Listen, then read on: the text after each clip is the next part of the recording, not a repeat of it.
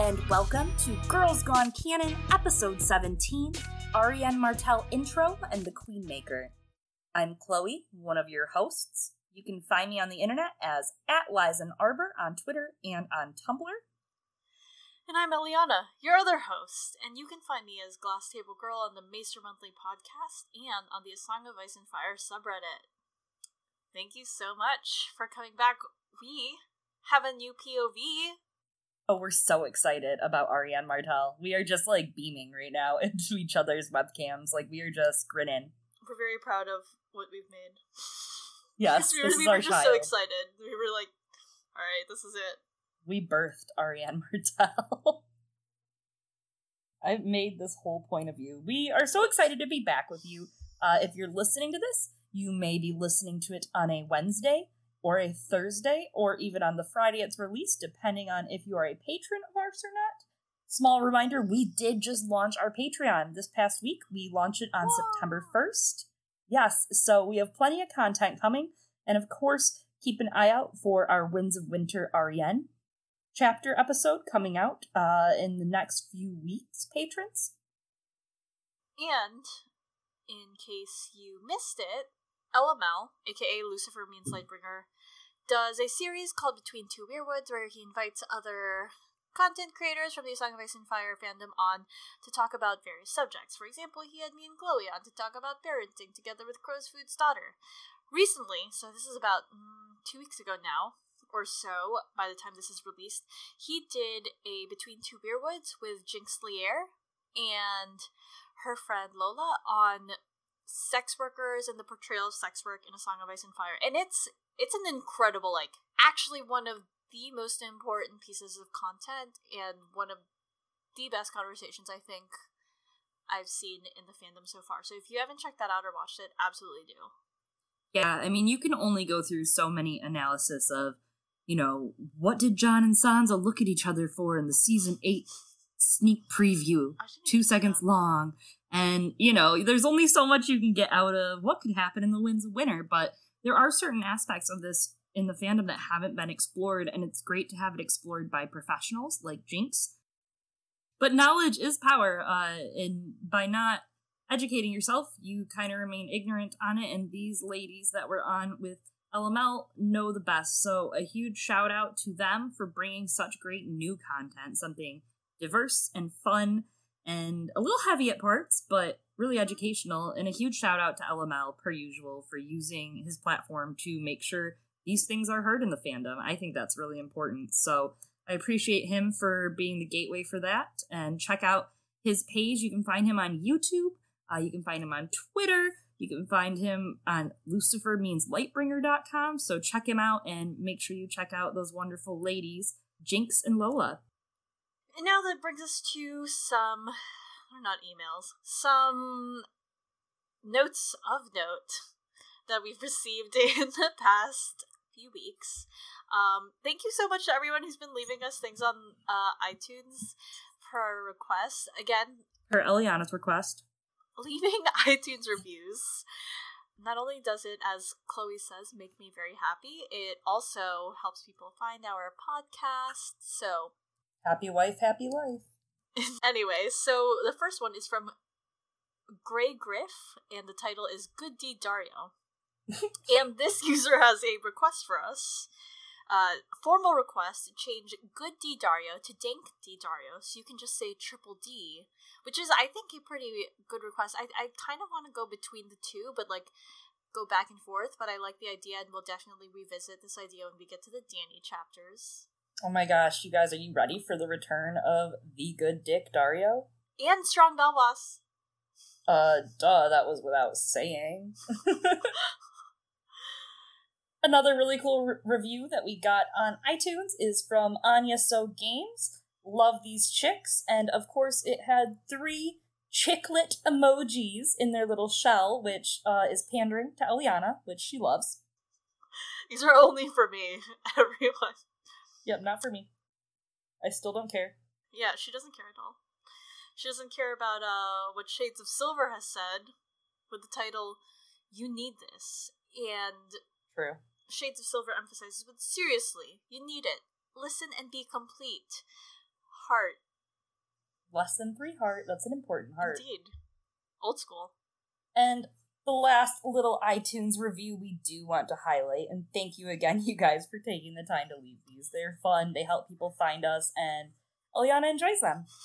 Uh, love the cast from Random TV Ramblings, who says, Come for the great literary analysis, stay for the strong Belwas puns, which that's the highest of honors right there, I think. Mm-hmm, it is, and it segues perfectly into this other. I think this was like this is cool. This, this is, is, really like cool. Maybe the highlight of my month or something. I like. I showed this to my mom, and I showed this to my partner. Like, but for me to show it to my mom, like, that's big. That is big. On Twitter, at Drafturgy, spelled D R A F T U R G Y, says thank you at Arithmetric. Your love for the big guy, meaning Belwas, not Archibald. I can that that that could be confusing. Just just Yeah, I was a little disappointed. I thought it was going to be Archibald, but continue. I I was a little confused because I was like, I'm not the Archibald Stan. Yeah, I know. I was like, excuse me, that's me. Yeah, and then I saw the picture. But anyway, sorry everyone, we digress. Anyway, yeah. your love for the big guy has inspired me to draw my own version. The Girls Gone Ganon. P- oh, what Ganon? The Girls Gone Canon POV podcast is a blast. Both you and Lies and Arbor work great together. All caught up here, and apparently Drafturgy listens to us and other Aswaf po- podcasts while drawing, and he's made an incredible. It's so good. An incredible strong Belwas picture. It has like three Belwai, three or four Belwai on it, and like a Dany, and like he's like airbrushing on it, and it's so good. It's really good. All all three Belwai are the best. I want I want how can we get this like on the wiki? Like it's so good. It's really good. It is some good art. I am so excited to post that everywhere. It's so in my house, on your face, on your cat, on your Belwas. Exactly. And there's a Belwas in that picture for every one of those uh, every one of those areas. Well, we can't just sit around Belwassing all day. Eliana. this is the pun. These are the puns that you're all here for, you guys. I don't even know if that was a pun. It's I not, think that's just a normal not. verb. it's not, but it's okay. So, Arianne. Yeah, let's move on into our new point of view character. We will have our Belwas Patreon episode for his arc in the Winds of Winter as Azor Ahai coming out soon. Uh, But without further ado, let's jump on into Arianne. We have a lot to discuss in an overview about Arianne, introduce you to her, tell you a bit about the heiress to Dorne.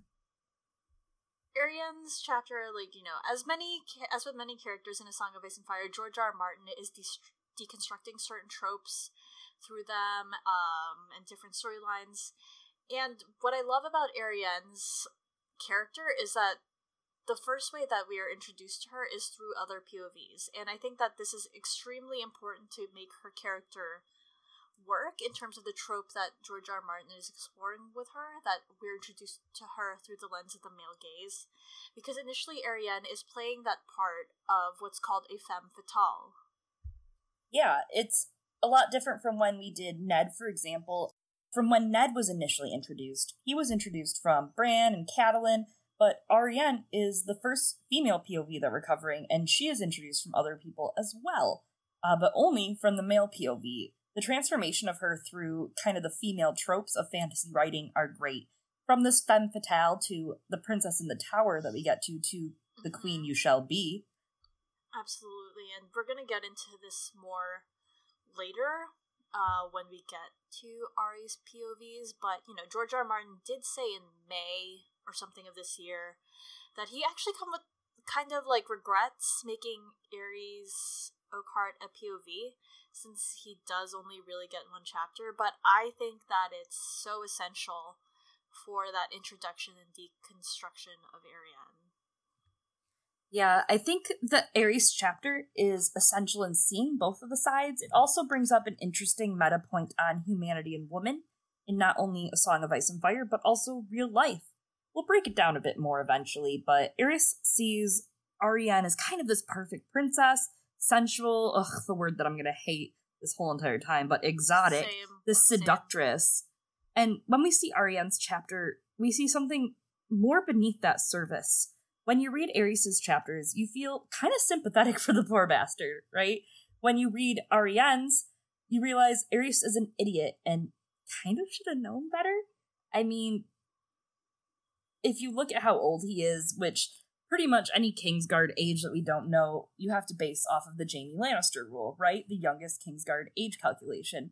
He was probably at least 16 when he joined the Kingsguard in 290, uh, per, you know, that age calculation. So by the time we reach him, he is guaranteed at least 26, which, of course, I would definitely bet he's older than that. Arianne, of course, is in her early 20s. She is around 23, 24. So their insecurities and their incapabilities kind of mash up perfectly in the clash we're about to see, you know, like axe on skin match up perfectly. I mean, what fits better than a blade slicing through your skin? Or your head, or your arm. on your car, on your computer. On your cat, on your bell Belwas.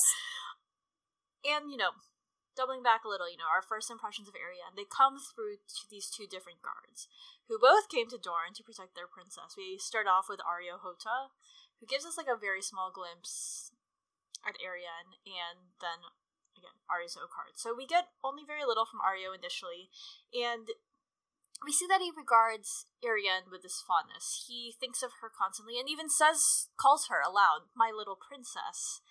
And while he's loyal to Doran and follows Doran's orders, he also thinks, you know, when Doran gives him certain orders, like uh, round up the sand snakes, internally, Areo thinks of how Arianne's going to react and thinks that his little princess will not be glad of it. So there's kind of a somewhat paternal relationship between them. Yeah, I love Areo Hotah chapters, first off, so everyone can fight me about it. Everyone gives him so much crap, and they're all, he's the camera that rides. And I love his chapters. They give you so much exposition and world building, and I just think it's a really good storytelling that happens there. But second off, Areo was branded and considered trained from Norvos as a slave at age 16, and he ended up entering into the family of Lady Mellario's service. So he has been present since before Arianne was even like a sperm droplet, right?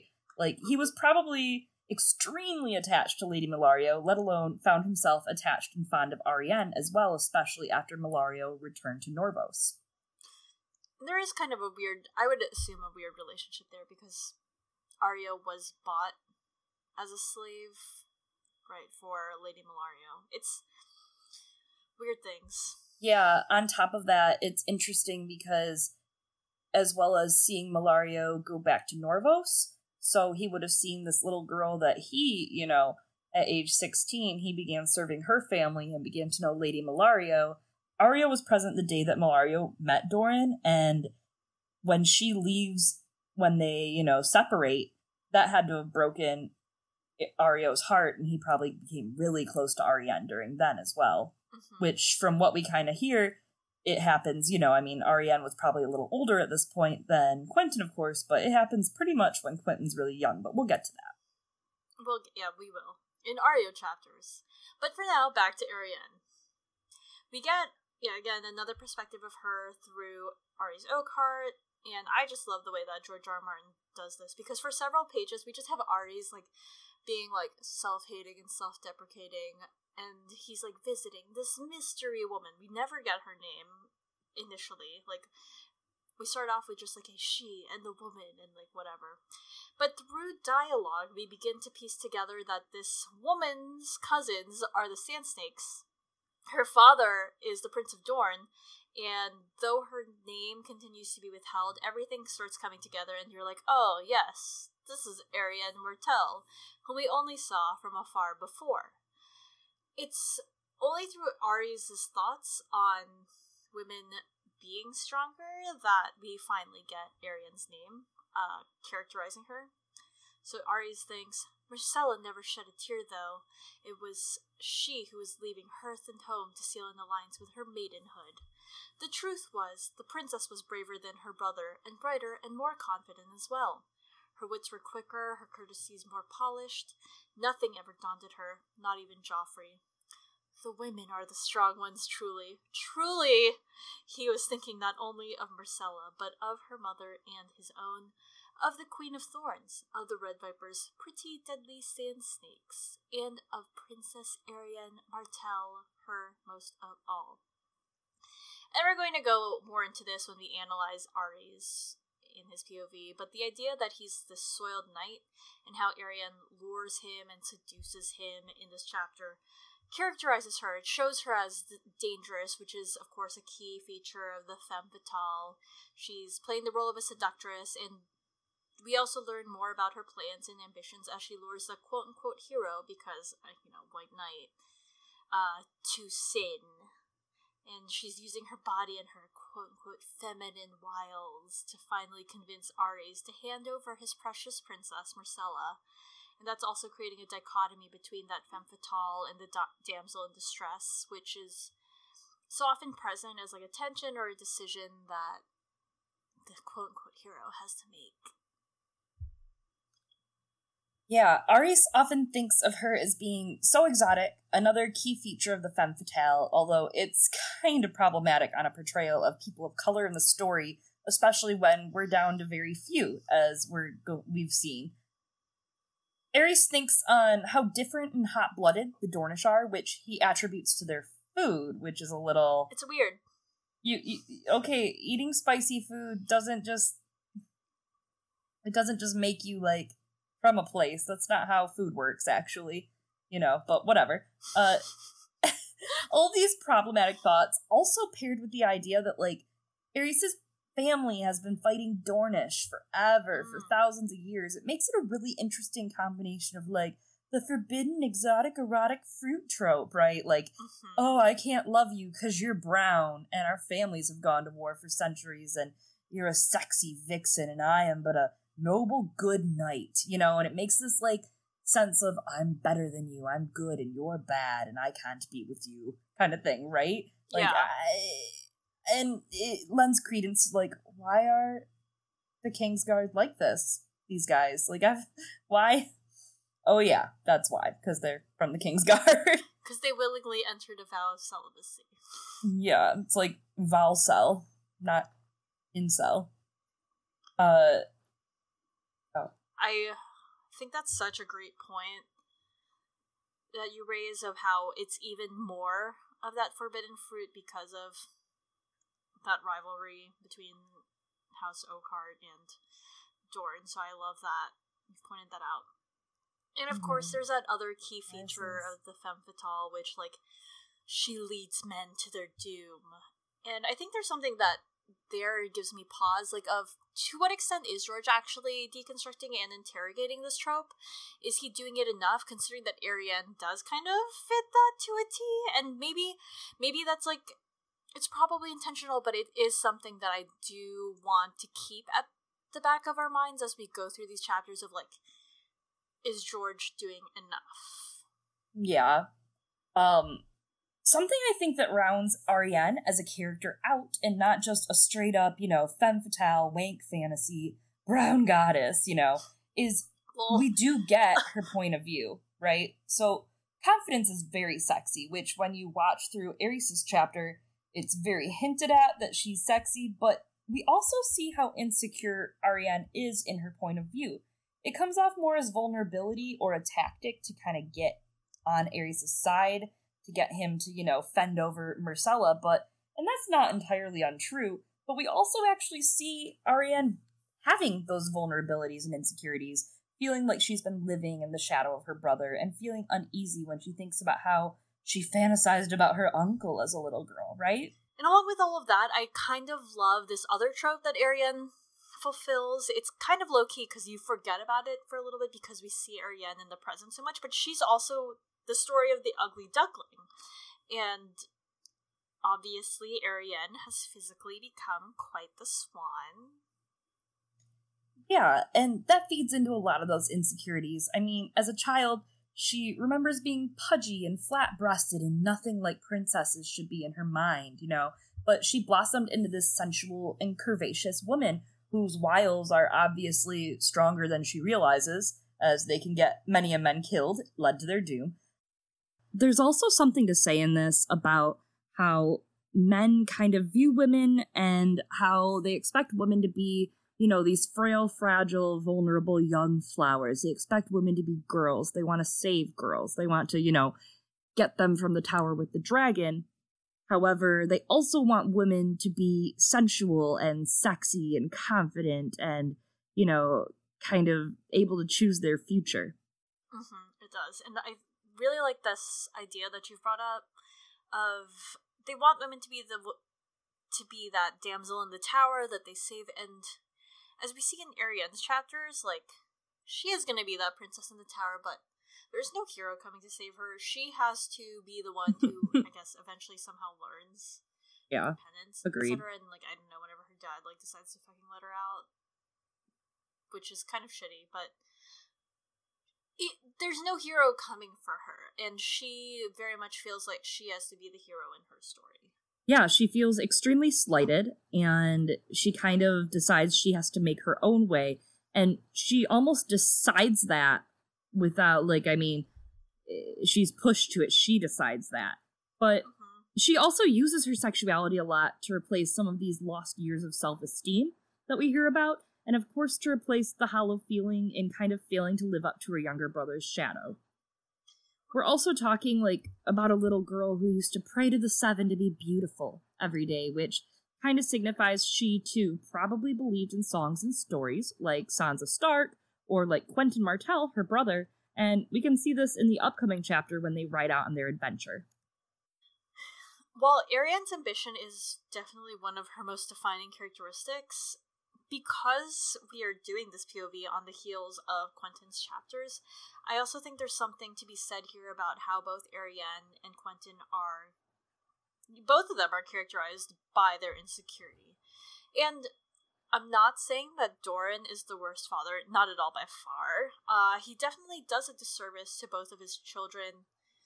I don't know how he is with Trystane. Like, Trystane seems fine. He's playing chess and but he unintentionally feeds the insecurity of his two eldest. Like for Quentyn, part of it was that distance, both physically and emotionally. Like, sure, there are natural constraints, like being fostered in a medieval fantasy setting and not having phones or glass candles that actually work out. So Quentyn and Doran don't end up having a close relationship and the only relationship that Quentyn has to his father, especially since that young age, is serving him as this pawn in his plans. Like, first, he plays coin to House Yronwood. This is how he can be helpful, and then he must suddenly be the dragon's suitor. And it's the only way he knows how to interact with his father by trying to live up to those expectations and fulfill those plans because they didn't have that real relationship for Doran to reassure Quentyn of his worthiness. And of course, that distance between Quentyn and Doran has caused resentment to build up for Ariane about Quentyn, that he plots to steal her chair, that he would even think she goes as far to examine how she would plan her attack in war on the Yronwoods.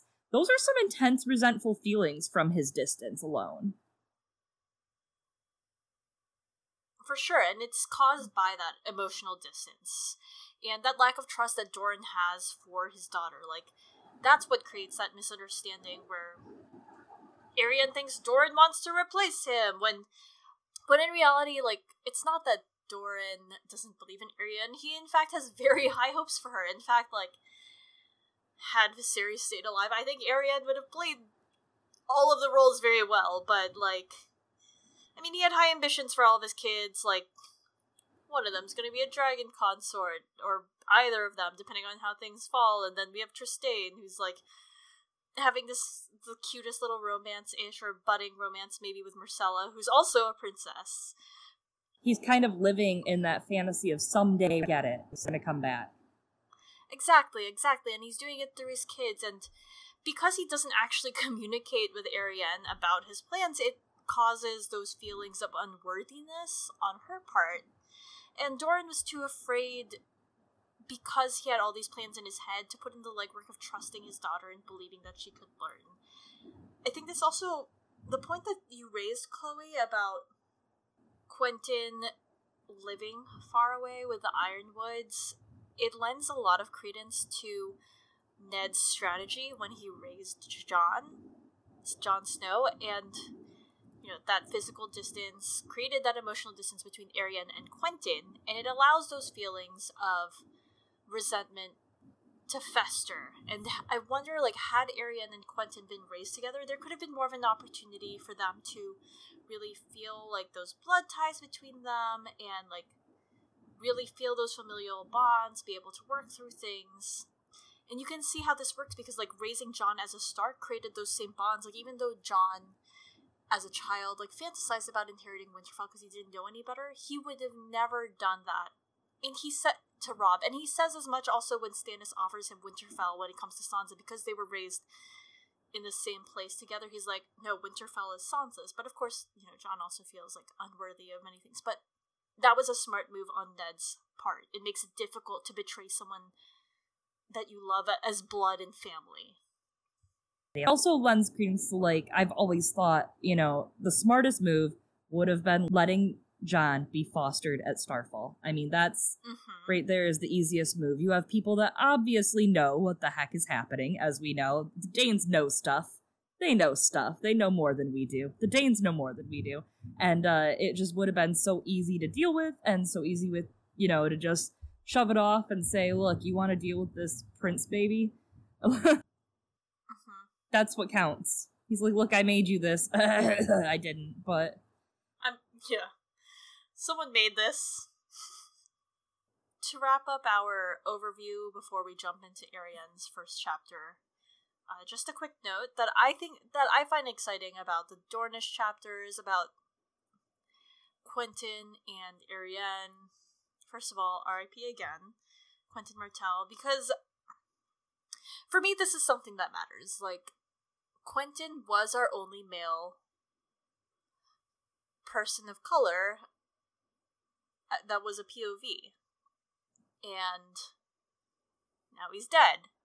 And so now Arianne, not only is she our only, like, female person of color, like, POV, she's our only, she's our only POV of color, so I find that noteworthy, especially in this world uh, that George R. Martin has crafted and who he's chosen to focus the lens on. Though in that May that May uh panel that I brought up earlier where he says he regrets Arys. Yeah. Um not where he says he regrets making Arys a POV. It seems like he's changed his tune a little on having a Dothraki POV. Uh and that he maybe somewhat regrets not having done it a little either, but it's probably still not happening, but And I mean, she's gonna die too, so soon it's just gonna be the whites. oh, is that a is that a pun? Uh, for you, it could have been. I like to think it was a pun.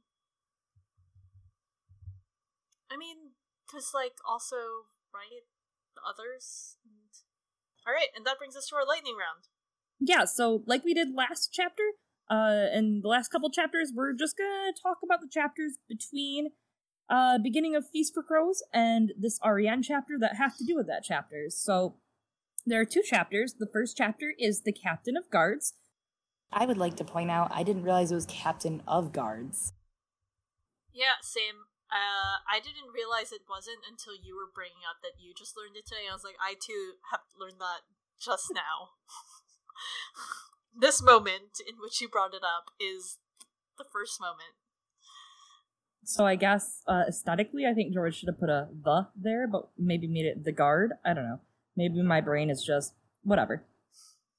In Captain of Guards, see, I tried to say it. I tried so hard, and I heard the start to slip out. In the Captain of Guards, Prince Doran watches the children play in the water gardens, and Areo Hotah guards over him. The Sand Snakes are introduced, wanting vengeance on the Lannisters and threatening an uprising in Sunspear.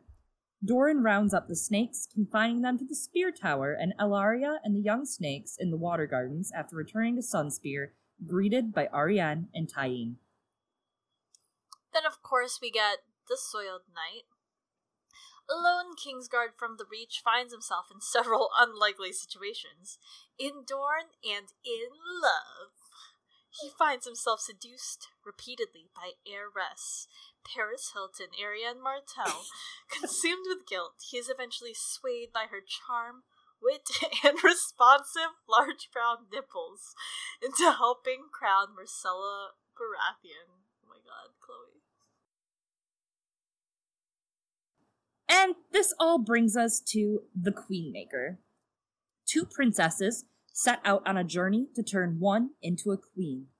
With their party, they cross the harsh sands of Dorne only to find their plans betrayed to a snitch. Or are they?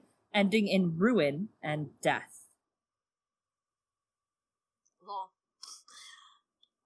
So the Queenmaker opens up in southeastern Dorne at Shandystone, an abandoned holdfast with the sun blazing down on everyone.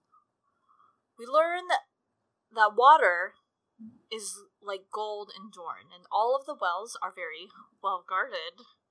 But the well at Shandystone has gone dry hundreds of years before.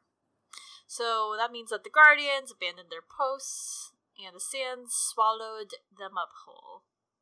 We open Arianne's chapter on these ruins, on rubble, on death and dehydration, which of course is pretty likely what we could actually close on as well in her chapters.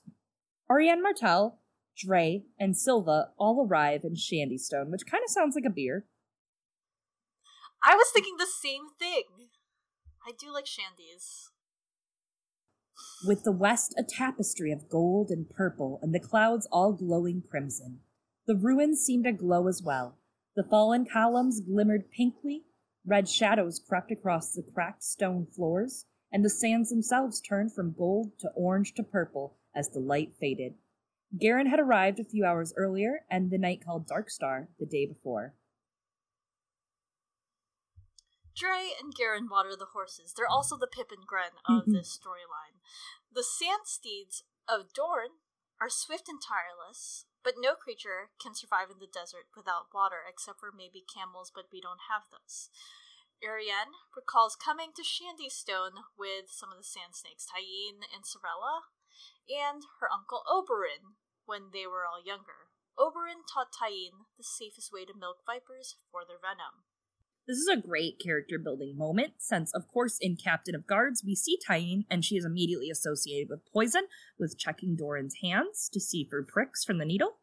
It also gives us a great look at Oberyn as a father, why he was kind of like almost like the Ned of the South in a way. I guess Doran really fits the bill more, but a bit inverted for Oberyn of that situation. He raised his bastards proudly compared to Ned, who hid his bastard away.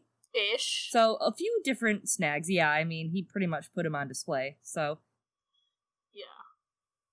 as far as like Catelyn and Cersei are concerned, And then the other sand snake, Sarella, sought the history of the people who lived in those ruins, and she would turn over rocks to find mosaics and do studying, which I think Sarella being interested in this aspect of history and studying is a clue for us to understand that Alleras, over at the Citadel, doing book learned things, is actually Sarella. And I like that just from these two small lines, we get this differentiation and this characterization of different sand snakes. wait, there are different sand snakes. Oh my god. Also, like, while we're here, can. I just love that one comic of Hiss with Me Sisters. When asked what they did when they were by the well, uh, by Spotted Sylva, Arianne thought, I sat beside the well and pretended that some robber knight, what, had brought me here to have his way with me, she thought. A tall, hard man with black eyes and a widow's peak. The memory made her uneasy. I dreamed, she said, and when the sun went down, I sat cross legged at my uncle's feet and begged him for a story. Uh, REN definitely bangs out Dark Star like before this starts. So jot that down. Like before this chapter even happens, it's pretty much confirmed.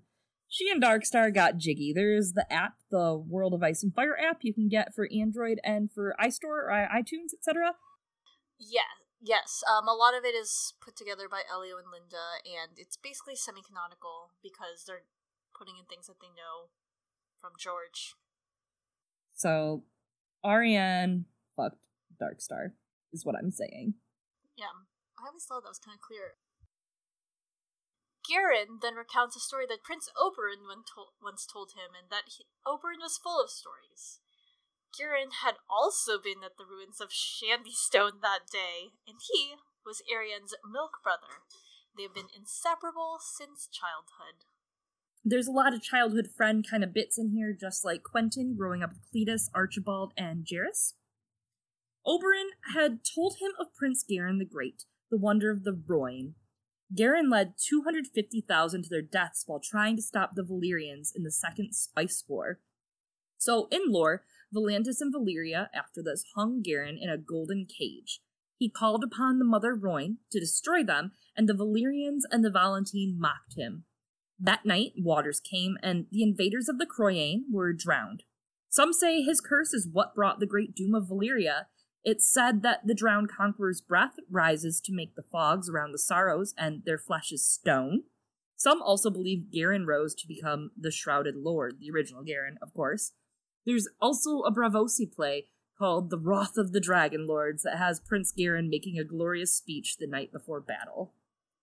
I also think it's interesting to note like how much of this might have been semi-canonically true or whatever based on the direction George R. R. Martin almost went with Tyrion's chapters. Like he almost had that Shrouded Lord chapter where I guess Tyrion would have actually interacted with a Shrouded Lord, but he decided that he didn't want. You mean with Jerian? I'm just kidding. that he decided he want, didn't want to do that, and I I think that was a good decision. Uh, not having Tyrion communicate with whatever the Shrouded Lord was uh, while going down the Rhoyne, but I think that while I'm thinking about things because that's what we do, I guess. Here, um, had Feast and Dance been one book, I think there would have been some really fun juxtaposition between like those chapters with Tyrion actually being on the Rhoyne and sealing it uh, itself versus these descriptions of like the Rhoynar descendants in Sandy Dorne. Garin goes on to claim that Prince Garin made Valyria tremble, but Sir Gerold Darkstar busts in, saying Valyria trembled, then they killed him. If I led a quarter of a million men to death, would they call me Gerold the Great? I shall remain Darkstar, I think. At least it is mine own. Which, I love that line because if I led a quarter of a million men to death, would they call me Gerold the Great? Is that foreshadowing of the Dornish plot in the future? Mean, I guess I don't think they're gonna call him Gerold the Great. Like, also they probably won't have quarter of a million, so people. Yeah, and I'm surprised anyone fucking like has agreed to call him Darkstar. Like, he gave himself that name. You know, like you don't give yourself nicknames. yeah, I agree. That's not. That's like the lamest thing you can do. Like, mm, someone's got to gift you a name, and he gave himself. He's like, oh, I call myself Darkstar. I'm like, okay. Anyways, yo, this is my friend Darkstar. Mm-mm. I wonder if Arianne's the only one who calls him Darkstar. Uh, Arianne watches Darkstar cautiously, and she thinks about how he would make a worthy consort. I mean, guess, nah. She goes, Father would question my good sense, but our children would be as beautiful as dragon lords. Which, of course, is such a big shout about Aegon! Aegon! Aegon! Arianne likes pretty boys! Arianne likes pretty boys! She does we're gonna dig into how George has really let us down a bit. if there was a handsomer man in Dorne, she did not know him. Sir Gerold Dayne had an aquiline nose, high cheekbones, and a strong jaw. He kept his face clean shaven, but his thick hair fell to his collar like a silver glacier, divided by a streak of midnight black. He has a cruel mouth, though, and a crueler tongue. His eyes seemed as black as he sat outlined against the dying sun, sharpening his steel. But she had looked at them from a closer vantage, and she knew that they were purple. Dark purple. Dark and angry. Like his dick.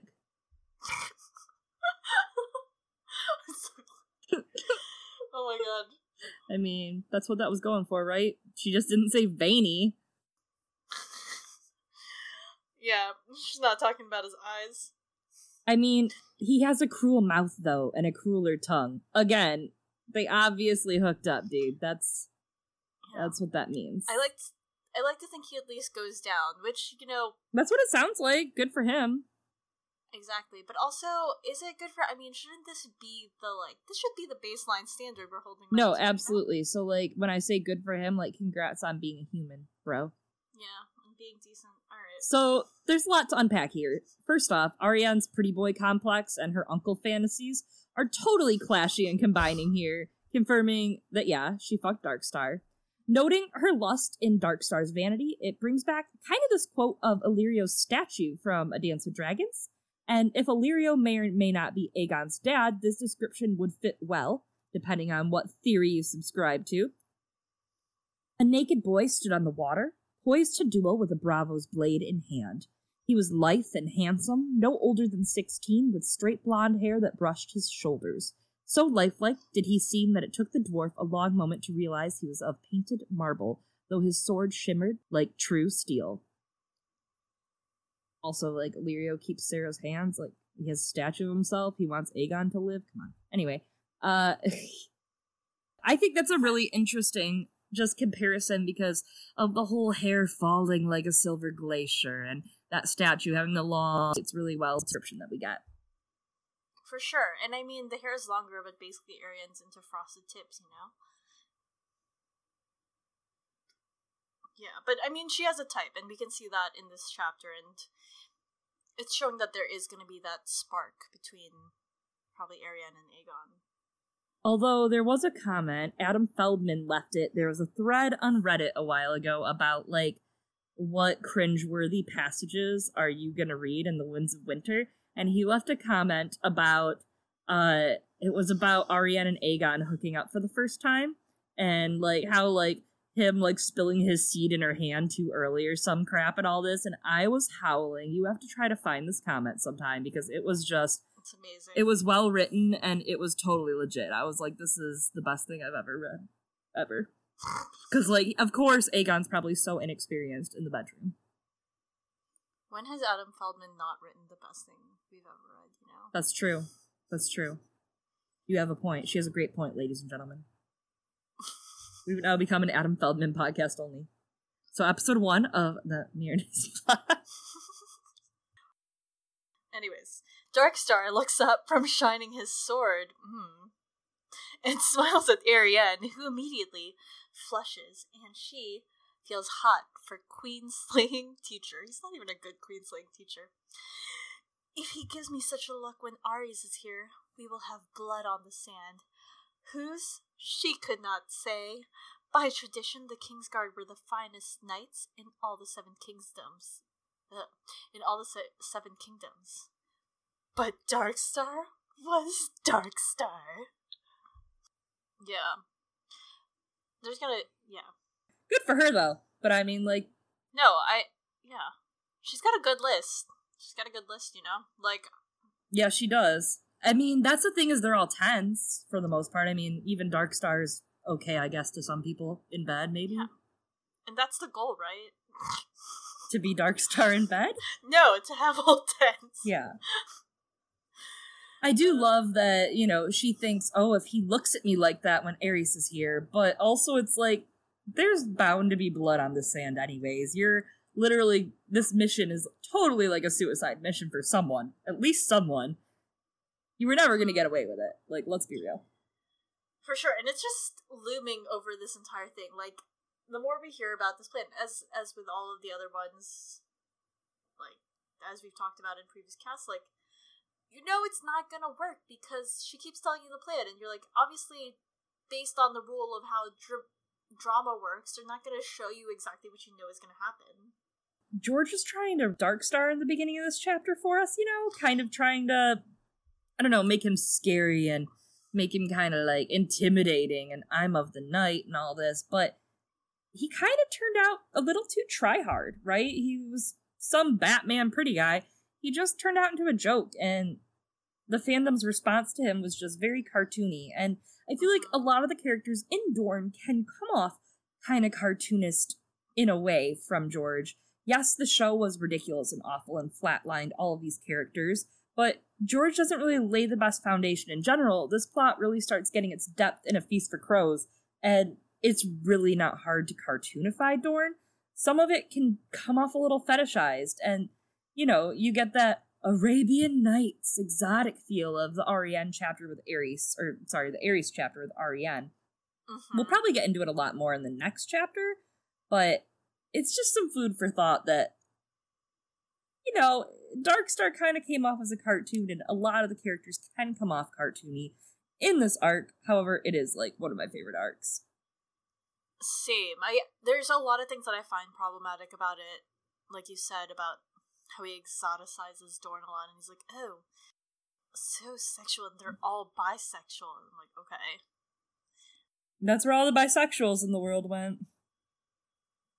Let's just all move to Yeah. Dorne. Here we go. For it to only be Dorne is like it's a little weird.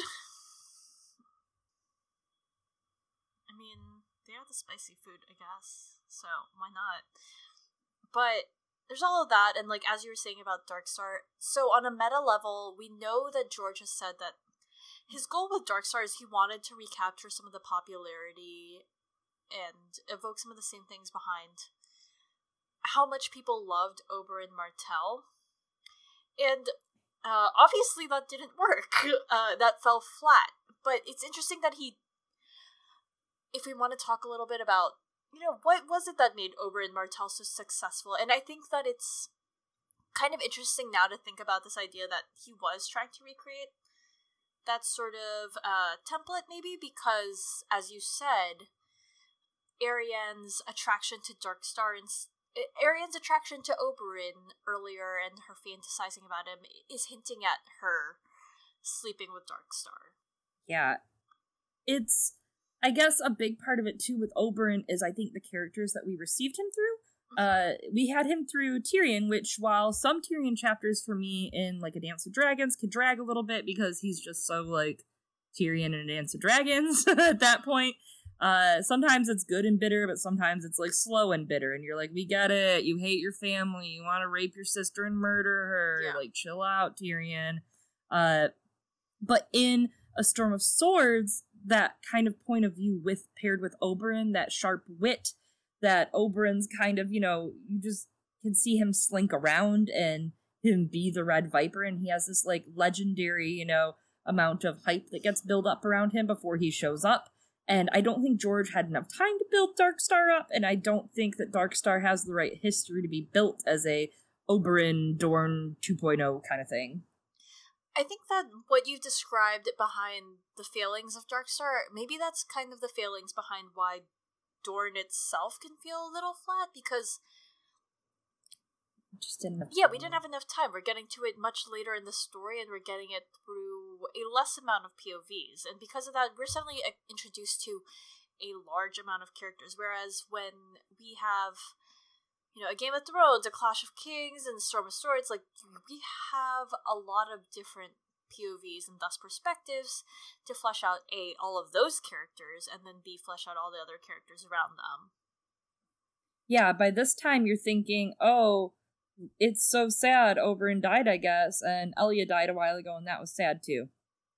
Exactly. And that's that's it. There's no build up where the first three books you're thinking, wow, like Gregor Clegane tore Elia Martell in half, you know, with his sword, like after he raped her. Like that's awful. He smashed Aegon on the wall. It doesn't have when fake Aegon shows back up, it doesn't really have that power, that impact, whether or not it is a switch baby, whether or not we know you don't sit there and think like, well, that's so sad. I loved Aegon, the Martells, Rhaegar Targaryen's son. You don't think that anymore. It's just been a long time since that constant build up and everyone's point of view was mentioned here and there. Though I think you've just touched on something. Like you were talking about all of these motivations right behind the Dornish vengeance, but I think that might be something that makes Oberyn Martell so much more compelling than Darkstar. He has an actually A backstory. he has a per he has a backstory and he has a personal connection that we would perceive as noble. It's that desire for justice. It's not just vengeance, it's justice for Elia, and I think that's more compelling than Darkstar's like angst. Yeah, Darkstar's angst and how even in this chapter as we're getting too soon, it comes off as just, oh, they only ever remember my cousin, the sword of the morning, or the girl that killed herself. Yeah. And there's just no connection, and he's not even like a real Dayne. Yeah. you know, He doesn't even go he's here. a, a secondary Dayne. He doesn't even go here. He lives in High Hermitage. He's not. He's not staying at Starfall. those Lannisport Lannisters. Drey builds a fire, and they all sit around the fire, passing a skin of wine back and forth. Darkstar does not drink the wine. He drinks unsweetened lemon water because he's edgy. Garin entertains with tales from Planky Town, where trading galleys, cogs, and carracks meet at the Greenblood's mouth. They learn of several things, like the slave revolt in Astapor, dragons in Qarth, Grey Plague in Yi Ti, the new Corsair King in the Basilisk Isles who raided Tall Trees Town, and Qohor, followers of the Red Priests, rioted, trying to burn down the Black Goat. And then, of course, they learn. And then, of course, they talk about the Golden Company breaking its contract with Myr. Just as Myr men were about to go to war with Lys, the Lyseni bought them off. Drey calls them clever and craven. And it's worth noting, because of course we get these chapters, of course, before the dance chapters when we don't know about all the Golden Company stuff yet, it's hinting that all of these are true. Because we know that the first two, right, about the slave revolt in Astapor and dragons in Qarth, we know that those are true because, like, we were fucking there in Dany's chapters. And along with that hint that the Golden Company has, in fact, defected, which is hinting at Aegon and thus tying it into Arianne's storyline, even from this point. I just want to go on this tangent and think about this idea of that gray plague spreading in Yi Ti. I think that's really interesting as a parallel to what we can expect to happen in the books. Because while the TV show kind of hand waved it away and took care of it right away, like grayscale looms very large in the A Song of Ice and Fire books. Uh, though the Gray Plague isn't exactly the same, it's known also as the Grey Death. It's a disease that, like grayscale, turns its victims to stone, but it occurs much faster. And of course, we have this historical like fact where like the Grey Plague it hit Old Town when Pycelle was still very young, which must have been like forever ago, and it decimated the city's population. We also and it led to some really fucked up shit like happening. Like Lord Quentin Hightower had to take extreme measures. He locked down the city in order to prevent it spreading to the Westeros, and he burned ships. And of course, speaking of Illyrio from earlier, apparently Grey Plague supposedly is what took his wife Serra. So, just like Westeros, the rest of the world is probably like totally fucked, and then, you know, there's more of that unrest that we're hearing of in Essos, like the collapse of the slave because that comes as a result of that collapse of the slave trade and of course Dany's conquest providing that hope for many of the slaves and is lighting the fire for some of these revolts and I think that this I don't know if it's going to come into play later on but this Corsair King is an interesting detail because we might have heard of this same guy from Dany's chap Hmm. yeah Fra- and we heard about him maybe like in the Dany chapters with like he was apparently interested in purchasing Unsullied, but like if he's like res- if this Corsair has gotten some power in the Basilisk Isles, like someone who is interested in purchasing Unsullied, like likely the same person. I don't know if this how this is gonna work out, if it will come back. And then of course those revolts in Qohor, and we're likely to see that in some of the other free cities. Yeah, absolutely, especially with the acceleration and introduction of more and more red priests and priestesses in the story. Like, we meet Moqorro, and of course, there's Marwyn the uh-huh. mage, who is, in general, a wizard. Harry. Arianne, though, has more knowledge than them all. She's actually very bright. She thinks if Quentyn has the Golden Company behind him, beneath the gold the bitter steel was their cry. You will need bitter steel and more, brother, if you think to set me aside. Arianne was loved in Dorne, Quentyn little known. No company of sellswords could change that. Arianne's touching on something important here that of this idea of Arianne being loved in Dorne and Quentyn little known. And this We even see it when we go to Sunspear.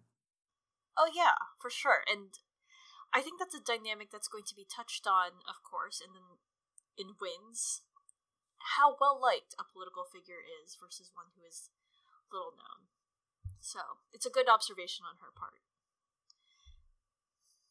While Arianne is in her thoughts about the Golden Company, Sir Gerold rises to go take a piss. And Drey warns him to watch his feet because Oberyn's been gone, which means that the local vipers have have yet to be have not been milked. Darkstar comments, though, that he was weaned on venom, and that any viper that bites him would regret it afterward. Man, George tried, but just like the vipers, the people did not bite. Hey. This chapter literally has so much build up to Darkstar meaning something, to him to be a force to be reckoned with. And I don't know, hot take, I do hope it's Obara that kills Areo Hotah and not Darkstar and wins, because you know Hotah's gotta die. They gotta they gotta cut down another POV. Come on. And for sure. And I don't know, God, Darkstar just like sucks. Like he's not he doesn't deserve to kill Hotah. He's so lame. So lame. As he begs off, the group brings their concerns to Arianne. Arianne, Darkstar is shady and also kind of a dick.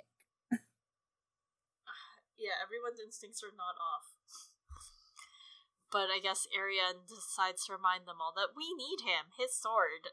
Yeah, his sword, right? And his castle. His sword. Sylva, though, reminds her that High Hermitage is not the only castle in Dorne. Yeah, there's like Starfall. And that she has other knights who love her, like Drey, who's also a knight.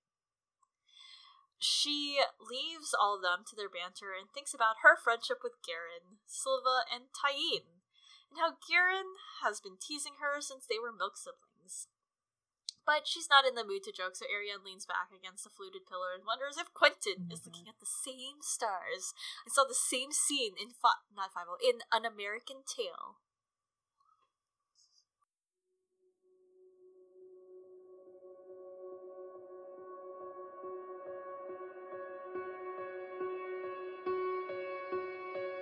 See the white one, Quentyn? That is Nymeria's star, burning bright, and that milky band behind her, those are 10,000 ships. She burned as bright as any man, and so shall I.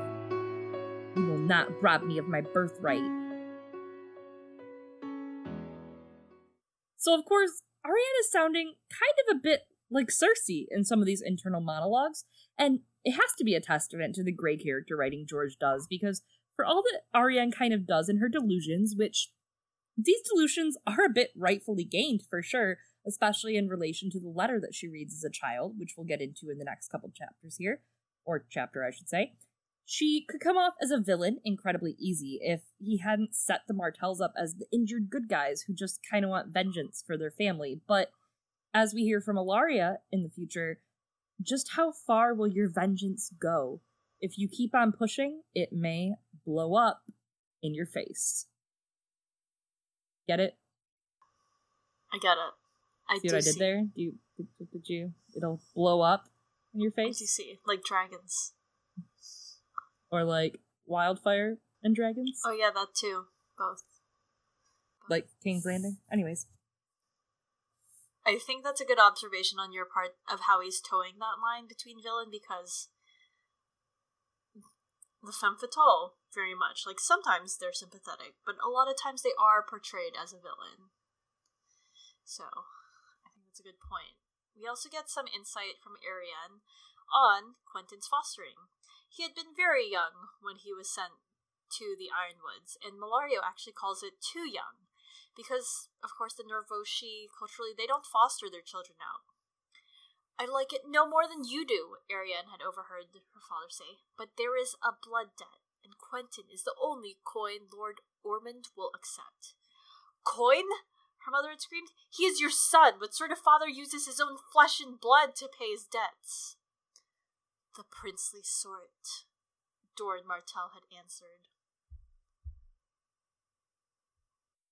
from this information, Arianne is saying that Quentyn had been very young in her eyes when he was sent to Yronwood. So Mellario called young because her people don't foster out at all.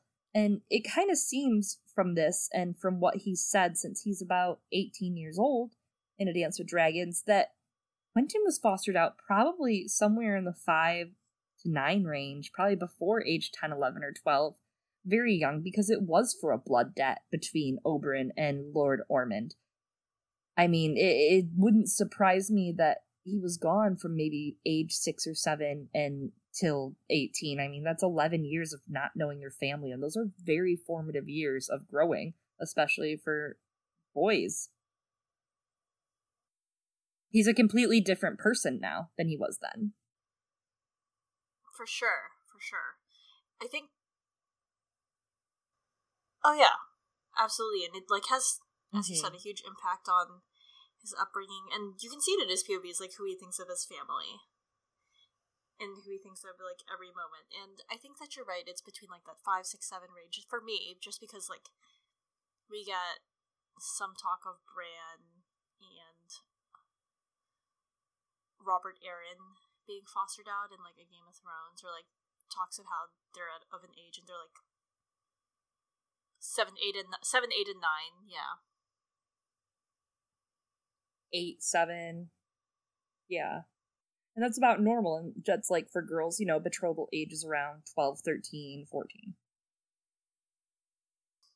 messy stuff. Yeah. Doran is still pretending that Quentyn was with Lord Yronwood. Garin's mother had seen Quent at Planky Town, which we also saw him there. He was posing as a merchant. And of course, they comment that one of his companions has a lazy eye, which Cletus has. I think that these are kind of like a fun fact, along with Garin using the word Randy to describe Cletus. Like these are details about Cletus that we didn't get, like not in those words, like from Quentyn chapters. To be fair, we do know that Cletus was Randy, because of course, when he told Quentyn that this will be a tale to tell our grandchildren, Will made a face and said, A tale to tell tavern wenches, you mean, in hopes they'll lift their skirts. Cletus had slapped him on the back. For grandchildren, you need children. For children, you need lifts. So for me, I see like Randy a little differently. I feel like for me, I uh, associate the word Randy with like following through and like sealing the deal, you know. Whereas like I read that line by Oh. Cletus as like thirsty. You know what I mean? Do you see the difference I that get I have? that. I like, just read Randy in as my horny. head between those. That's fair. I think I might have just been like reading it differently. Maybe, wrong. whatever. I mean, really, there's no wrong way to read. The point is, Cletus. Cletus is Randy.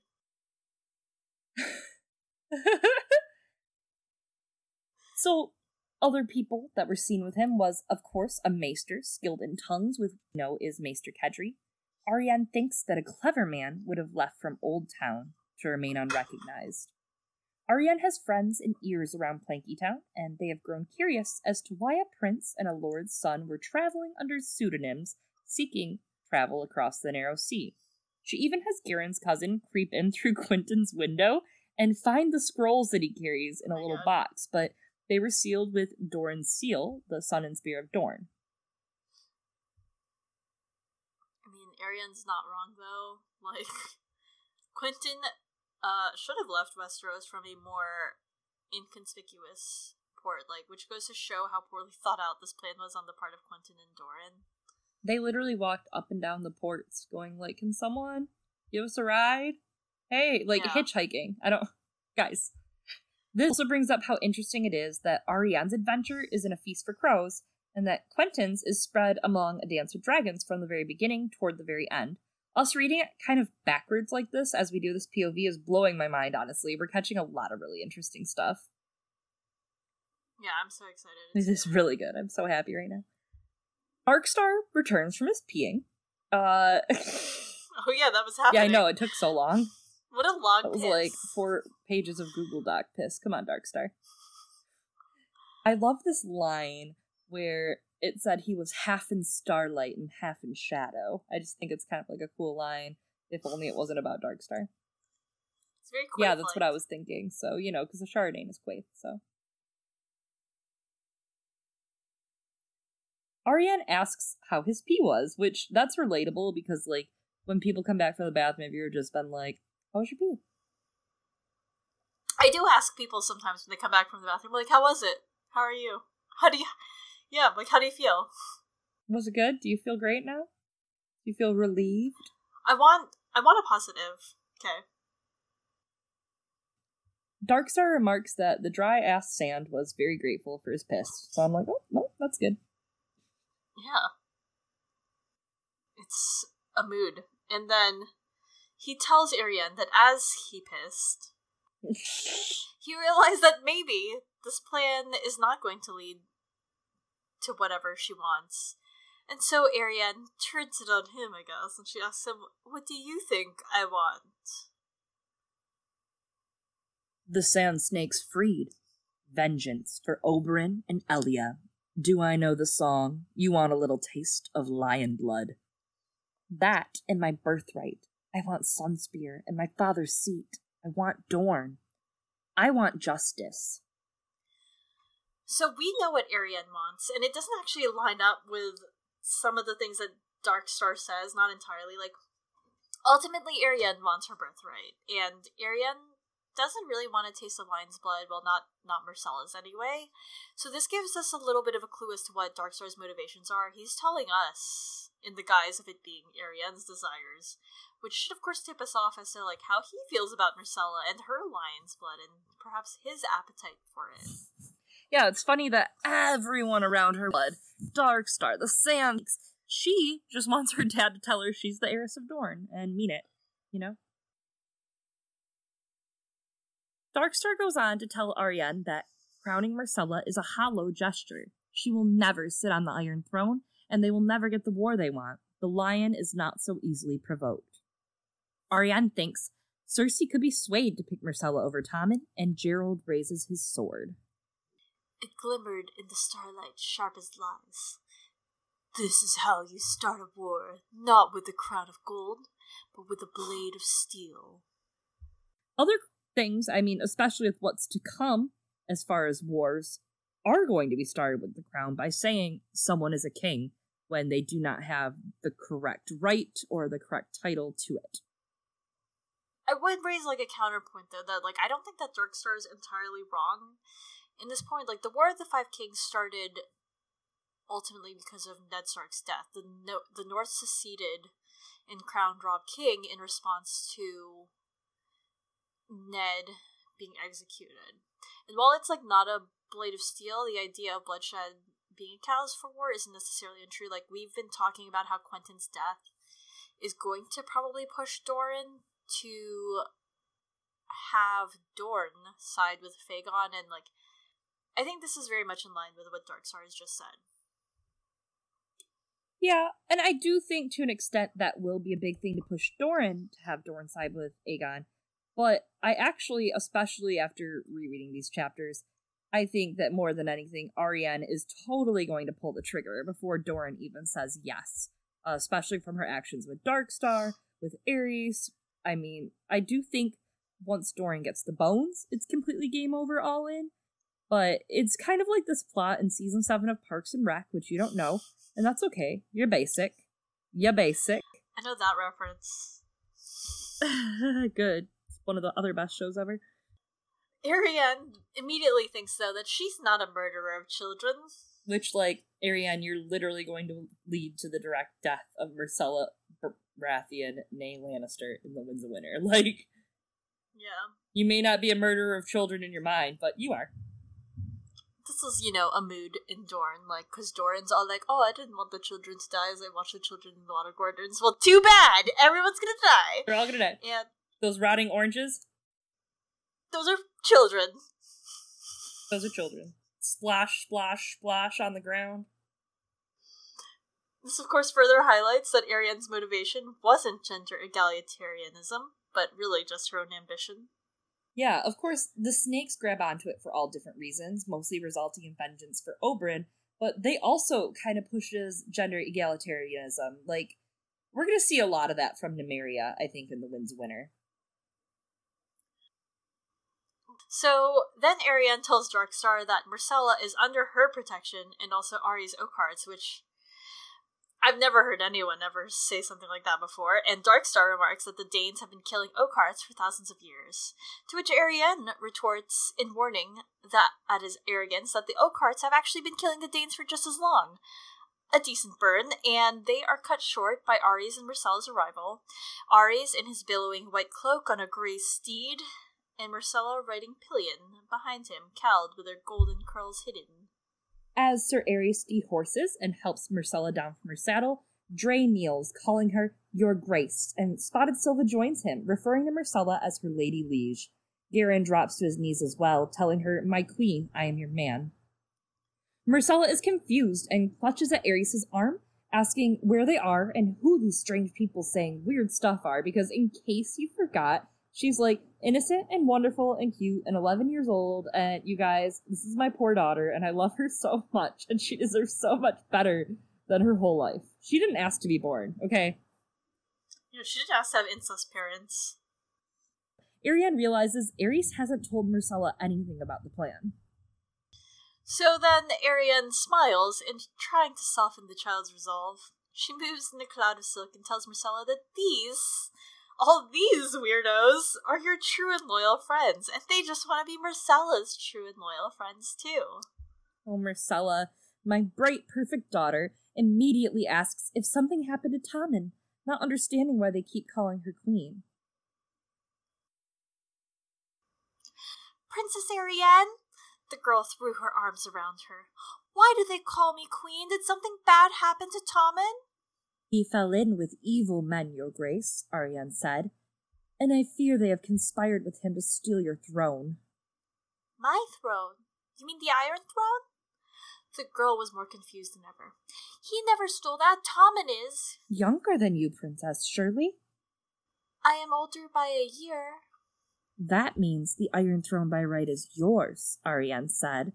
Your brother is only a little boy. You must not blame him. He has bad counselors, but you have friends.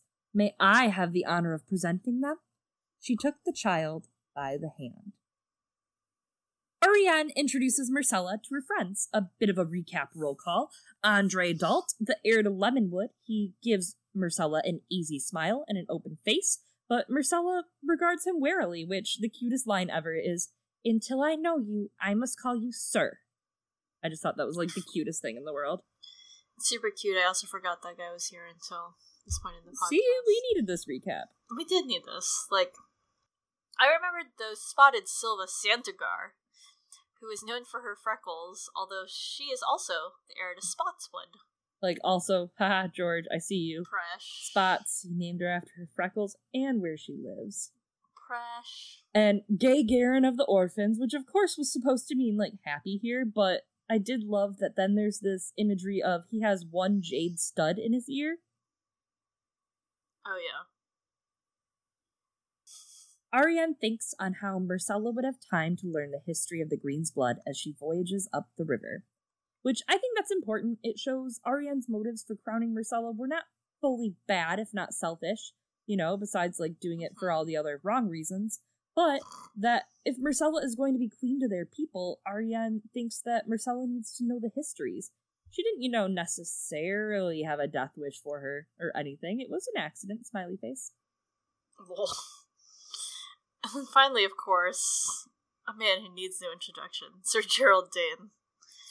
Myrcella knows her history, though, and she immediately comments on Arthur Dayne having been of the Kingsguard, the Sword of the Morning. Though Gerold tells her that Arthur is now dead, and so Myrcella asks if Gerold is the Sword of the Morning now. and he says no. Men call me Dark Star, and I am of the night. I also love how you can hear her in your head, like, Are you the sword of the morning now? Mr. Yeah. Darkstar, sir? Mr. Darkstar. Oh my god, I love her. I love the way also that like Arianne goes down this list of names and like the way it's presented here, it like makes it feel like it's some sort of adventure story again. Like this is your D and D party again, and we're going on a trek or on a mission, and it's like perfectly aligns with Quentyn's own story of we're going on an adventure. Yes, we absolutely open with adventure stank at the end of this chapter, too. Especially, like, we get a lot of the different terrains and world building as they glide through Dorne on their steeds from, like, the harsh sands and the moonlight to the rivers to the greenery to all the plentiful growth you get into. It gives us an awesome look at how expansive Dorne is. hmm And it also shows you like Arianne doesn't really realize how serious this whole thing is until she like because she's just rolling through this opening credits on each character. Like every time she says name, like I can see them like smiling and then we see like the little chyron at the bottom. It's like spotted Sylva Santa guy. So I also think you can see a lot of how serious she is not taking this and how she speaks to Myrcella. That we learn in a minute from Arys that Myrcella's a really smart little girl. She's not dumb. You can see it already from her saying, Why are they calling me queen? I'm not the queen. Arianne, like, Miss Arianne, I'm not the queen.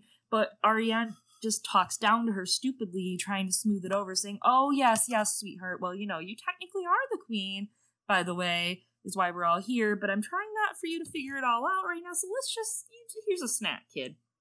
Like, straight up, that's how she treats her. She's like, Well, come on, we'll, we'll give you a snack. Yeah, and I mean, Myrcella smartly pieces together what the next logical conclusion would be behind calling her your Grease. Like Is she's Tommen like, dead? and it's not like it's not a happy conclusion. She's like, this has happened to me before. You know, like one of my siblings dying. She's like, I know what happened. Like, Kings died, dude. So- My dad died. My brother died. Like, another Yeah. one. This keeps happening. Arianne steers Myrcella away from Hot Topic Junior, Darkstar, and she offers her food and lemon sweet and tells her they need to make pace soon because the best way to travel is at night in Dorne. And that's not only for them and their mission, but also for the horses. Horses, as you and I are very passionate about in this Mhm. podcast, Mhm. and any of our patrons who are signed up under a tier, you will know because you have a horse name. Uh, shout out my favorite, Mhm. which is Stranger Eliana. You got a you got a fave? Zorses, I mean. Um, yeah, it's horses, but that's not the name of a singular horse. You know, that's that's a species. Like, Sweetfoot or chestnut, Sweetfoot or chestnut. how'd you do it? It was it was probably gonna be Sweetfoot. I know you. Anyways, so we gotta think about the horses. We gotta think about Stranger. We gotta think about Sweetfoot. We gotta think about Arys's gray steed right now. You know what I'm saying, man? This is uh sucks. You gotta think about them in these conditions. Which shout out to George for remembering to think of them also, because like that's really good world building and storytelling. hmm The next Sylva requests to serve Myrcella at the fire, and then Arianne delivers her to the fire, but not like in the way that Uncle Stannis would. And then we catch Gerold and Arys having like a little banter, where Gerold then complains like people never ever remember Arthur Dayne, and Arys argues that like well he was like a pretty fucking good knight, and Gerold's like well, he just had a good sword, and Arys adds, and a great heart. Then begs a word from Arianne, and you know he had a great heart. I'm just, I'm just thinking that. Also, like, A, that's the insult you're going with. Ares, like, back, like, you're like, I'm gonna take the high ground. And B, this is, like, kind of where you see what Arianne said earlier, like, you know, oh, if he sees Darkstar look at me, there'll be blood on the field. You almost get that little sense of bickering back and forth in this moment, and Arys takes Arianne aside for reassurance in this moment. They go further into the ruins, and Arianne notes Arys wore Dornish fashion, but with his Kingsguard cloak, because he is like the most valiant of all idiots, right? Like he is just Mhm. so dumb and courageous. He is, he is. Arianne asks Arys how much Myrcella actually knows, and Arys says little enough. That before they left King's Landing, Jaime had told her to follow Arys' commands in Dorne. He comments that she is clever and knows more than people think. She has heard people shouting for vengeance in the streets and has done all Arys has asked of her. He reveals to Arianne that Tywin Lannister is dead, to her shock, murdered by the imp, and that the queen has taken the regency. Arianne is amazed that Cersei is on the throne, and I mean, like, same, but thinks it's gonna do good for her cause in crowning Myrcella, because then the people are already going to be used to one blonde female ruler. They're all, in, I mean, they're all interchangeable. Yeah, absolutely. I mean, what's one girl? Carol, Mary, whatever their names are. Janet. Loved Janet. Arys asks if Arianne met with any problems in the plan, and she comments only Trystane wanting to hang out with Myrcella the whole goddamn So time They're trying to make it happen. So It is cute. They give kind of a slight reveal that they're telling people Myrcella had red spots, which is basically chickenpox in Westeros, to get her out of the keep for queen's making. And Trystane had them when he was young, so he was totally cool trying to get up in that cyvasse table. You know what I'm saying? hmm hmm Myrcella's cousin, a Lannister of Lannisport, who is also her handmaid, is subbing in for Myrcella while she's out. She looks very similar, especially with Myrcella's help in curling her hair and putting the maester's salve all over her face over the red spots, so people don't realize it's not Myrcella. But this is kind of where I'm like, okay, this is where the plan doesn't look so good on paper because that's like the equivalent of like stuffing your bed with a basketball and like stuffed animals and pillows to look like a body's in it, you know? I mean, like from afar maybe, and yeah, give her a disease, but someone's gonna show, someone's gonna check. He also had another guard member sub in for Arys, but it's one that is like three inches shorter. So, I mean, if you see the same man guarding Myrcella every single day, and suddenly he's a little bit shorter, and you know, Myrcella, you gotta you gotta look closely to really realize it right away without a second glance, but it's kind of a weak, shaky plan. Let's be real. It's a little shaky. It's a little shaky. They only need it for a few days. Yeah, more like, you know, 12 hours until they get caught. Arianne says she just needs a few days to get Myrcella out of her father's reach, and Arys, with his boner, because making queens is boner worthy, nuzzles up at her, asking for the rest of the plan. But Arianne will not tell him her plan, and she laughs, and it's time they begin to ride. Hey! They. my pony! Um. They strike out from the Shandystone ruins, with the moon crowning the moon maid. Arianne and Arys take the lead, and Myrcella is planted between them. Garin follows closely, with Spotted Sylva behind, and Gerold and Drey make up the back. We are seven, Arianne realized as they rode. She had not thought of that before, but it seemed a good omen for their cause. Seven riders on their way to glory. One day the singers will make all of us immortal. Drey had wanted a larger party, but that might have attracted unwelcome attention, and every additional man doubled the risk of betrayal. That much my father taught me, at the least. Even when he was younger and stronger, Doran Martell had been a cautious man, much given to silences and secrets.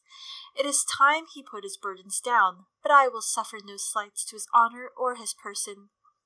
She would return him to his water gardens to live out what years remained him, surrounded by laughing children and the smell of limes and oranges. Yes, and Quentyn can keep him company. Once I crown Myrcella and free the sand snakes, all Dorne will rally to my banners.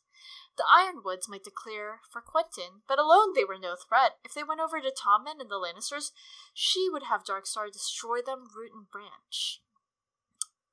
So, what I think is very fun in this passage is that Arianne is nursing all of these ideas of grandeur and she's already thinking about how she's going to be commemorated in these songs. And again, she's not taking this danger very seriously since Darkstar, who's like the resident douchebag, is basically playing the Gerris Drinkwater role here and is like telling her, uh, these are the things that we need to do to make it to the end. Like maybe we should move now, which draws many parallels to Quentyn's storyline.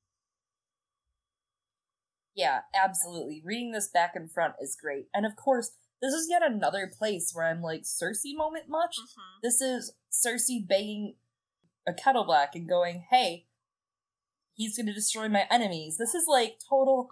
There's a lot of like Yeah. Mad Queen shit from Cersei that you get, which it's interesting because George said that when he originally wrote Feast Dance, as we discussed in the last couple point of views, he put Cersei's point of views next to a few Dany point of views on purpose to contrast their rule. He has said that. So that these parallels with Cersei are kind of popping out at us, it's very interesting, especially like two brothers and you know, technically the eldest. There's that, and also the way that the books did end up being published, right? We are getting Arianne and Cersei's chapters for the first time in A Feast for Crows, so there's. By nature of the structure of the story, we're of course going to compare them. Yeah, absolutely. And it's really just pulling it out. I mean, again, technical eldest would be Eris that thinks she's been disinherited, Mhm. which obviously different in Cersei's circumstances, but Cersei, who always thought she should have been the boy, she should have had the rights, you know, she hated her womanhood, you know, very, uh, very much so, very misogynistic. So, really interesting to see. this probably is the best place to put this, and I kind of actually got excited thinking about it. But so in the Soiled Knight, there are a couple spots that Arys speaks about Sir Terence Toyne, for example, who was, of course, found in bed with one of Aegon the Unworthy's mistresses. And then we get another line where Arianne talks about the Golden Company's situation. No, she said. I would believe it of any of the other free companies, yes. Most of them would change sides for half a groat. The Golden Company is different a brotherhood of exiles and the sons of exiles, united by the dream of Bittersteel. It's home they want, as much as gold. Lord Yronwood knows that as well as I do. His forebears rode with Bittersteel during three of the Blackfyre rebellions. So, of course, in the paragraph that Eliana just read, we get this line The Yronwoods might declare for Quentyn, but alone they were no threat. If they went over to Tommen and the Lannisters, she would have Darkstar destroy them root and branch. So, of course, the biggest irony here is Arianne comparing her and Quentyn, thinking the Yronwoods would support Quentyn over her, relating it to the Blackfyres and their support over the three wars for them, when really she's more than likely going to be a leader in a faction for a Blackfyre against Daenerys without even knowing it. Absolutely. And also, like, why would she think that Darkstar could, like, take on all of these people, like, root and branch? Like, what? Because he's of the night, dude. Lol. After a few hours, Myrcella grows restless, and they tell her that first they're aiming for the green blood. Then Arianne tells her about the orphans, how they live on boats and pull up and down the river fishing and picking fruit and working. Garin tells Myrcella about his parents, and Myrcella finds herself confused then about like how can you be orphans if you have parents? They are the Rhoynar, Arianne explained, and their mother was the River Rhoyne. Myrcella did not understand. I thought you were the Rhoynar. The Dornishmen, I mean. We are in part, Your Grace. Nymeria's blood is in me, along with that of Mors Martell, that Dornish lord she married. On the day they wed, Nymeria fired her ships so her people would understand there could be no going back. Most were glad to see those flames, for their voyaging had been long and terrible before they came to Dorne, and many and more had been lost to storm, disease, and slavery. There were a few who mourned, however. They did not love this dry red land or its seven faced god, so they clung to their old ways, hammered boats together from the hulks of burned ships, and became the orphans of the green blood. The mother in their songs is not our mother, but Mother Rhoyne, whose waters nourished them from the dawn of days. After Myrcella's mini history lesson, then at the very least you can never say that Arianne does not know her history and her people. Drey attempts to appeal to Myrcella sweetly and asks her about her mighty battles against Trystane and cyvasse. Myrcella informs them of Trystane's poor strategy. Trystane always sets his squares up the same way. His mountains are in front, and the elephants are in the passes. And so Myrcella sends her dragon to eat his elephants. Hmm. And seeing how a bunch of the other cyvasse stuff in the books seems to have hinted or like been some sort of foreshadowing, like for example, Tyrion telling Aegon, "Keep your dragon close," which I guess Aegon decides like fuck that, and then Doran, I believe he lifts the pawn right for the black dragon. Mm-hmm instead of the white dragon when he's talking about his plan. Like should we be reading myrcella talking about her strategy or like the idea of like a dragon eating the elephants in the passes as foreshadowing? Oh absolutely. I could see it already on two different levels. Of course daenerys' dragon eating the elephants of the golden company. That's an easy one. Mm-hmm. and quentyn's plot the elephants that were in his adventure chapters and his being eaten by a dragon even.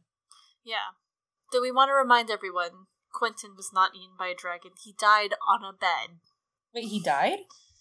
Oh, yeah, no, he's that's not him. Anyway. Drey then asks if Myrcella's handmaid also plays cyvasse, and Myrcella says that Rosamund does not and she gives us some of this Lannister of Lannisport exposition, and also it tells us a little bit about like Myrcella's journey, like how on the way to Dorne, Myrcella switched places with Rosamund on the Sea Swift, you know, when they were en route to Braavos, and Myrcella dyed her hair brown, which again, this whole like switcheroo thing, it's basically the Phantom Menace, but also because it's in the same book as the Alayne chapters. Like I you can see some of these some of these Alayne parallels. Yeah, especially because Myrcella is technically a bastard, posing as a princess, posing as a lowborn, and Sansa is technically ish a princess, posing as a bastard. So some really neat lines there for the most part. The Septa told her that they were doing it to play a game, but Myrcella knew it was to keep her safe if the ship was taken by Stannis. Again, she's a bright child. Yeah. I like the detail of her calling him Uncle Stannis too. Yeah, I like that a lot. Arianne can tell she was getting tired, so she calls for a rest. They water the horses and they eat for a bit. Some of the best stuff. The sky is turning red in the east, and Arianne notes that they're not making pace the way she would like to because, you know, when does anyone ever show up on time? Uh, Darkstar then tells her that we should go quicker, or else we might have a rough go at it in the hot day sands. The wind comes gusting in from the west, and it is hot and dry. Arianne veils herself in pale green and yellow silk with green pearls attached for weight, and I love the description of the silks. I'm really here for it. It's just really cool to look at. I didn't even like research any of the symbolism or think about it besides it's just pretty. I know why my princess wears a veil, Sir Arys said as she was fastening it to the temples of her copper helm. Elsewise, her beauty would outshine the sun above. She had to laugh. No, your princess wears a veil to keep the glare out of her eyes and the sand out of her mouth. You should do the same, sir. She wondered how long her white knight had been polishing his ponderous gallantry. Sir Arys was pleasant company abed, but Wit and he were strangers. I have a couple thoughts on this, which, of course, it's a lot more overarching commentary on how these men keep thinking they know princesses with like the last two point of views, right? Like Barristan and Quentyn. But on top of that, it's interesting and it kind of feeds back into when I was talking about how old Arys is that he obviously like not only is he Kingsguard Valcel, so I mean like that kind of hinders his A game, but he also like his age kind of shows here. I mean, his age compared to her age that she says to him like, "No, you're being ridiculous. You should put your veil on because you're going to get sand in your mouth. It's not cuz I'm trying to be a sexy, you know, like femme fatale. It's because I'm going to get sand in my goddamn mouth and it's going to suck. So you should put yours on, dude. Like it's not the time, Arys. It's not the time. You know, like she's like 23 and he's obviously older than she is and she's just like, "You're a fucking knight, dude. Like get your shit together." I okay, this is just like a personal opinion because I as you all know, love cheesy puns and jokes. And therefore, you know, and she's like, How long has he been thinking about this line? Like, I think that's hilarious and kind of cute. Like, the idea of, like, damn, how long did he spend on that pickup line? I find that relatable. Eliana, I'm just gonna call you on the carpet here for a hot second, but you do know, like, every time anyone says anything criticizing Arys, you're like, yeah, but like I think I think you like Arys, like you love him, like you literally love Arys I, Oakheart. I just like his butt. You don't. You haven't even seen it. And you know, I think that's a short. That's a shortcoming on the part of George's writing. Are we gonna get into this? I'm gonna get into yeah, this. go for it. So, she's since deleted her Reddit profile because she's like focusing on real life. Like, what the fuck is that? Um, Guildenstern Krantz wrote this great post on the subreddit about comparing the way that George uses language to describe the women in the books as opposed to how he describes the men in the books in terms of physicality. And there's a lot of different details. Like, there's a lot of diversity in the way that women are described, and even the ones that maybe aren't so quote unquote attractive are still described in ways that are very sensual or like it's still it's still in some senses sexual, right? Mm-hmm. Whereas the men aren't really described that much in their physicality. Like they might be like, oh, I guess his face looks like this, and he's tall, and his hair's like this, but it's not the same as the way the women are. Like Arianne has responsive nipples, or even in Dan- within Dany's own chapters, she is thinking about like, oh, My nipples feel this, and I don't think about my nipples like ever. yeah, only like I don't know. But yeah, You like yeah. and I think that it's something that for me especially shows in these chapters like Arianne obviously has a type, all right? And Arianne's obviously into like very physically attractive guys and can get it.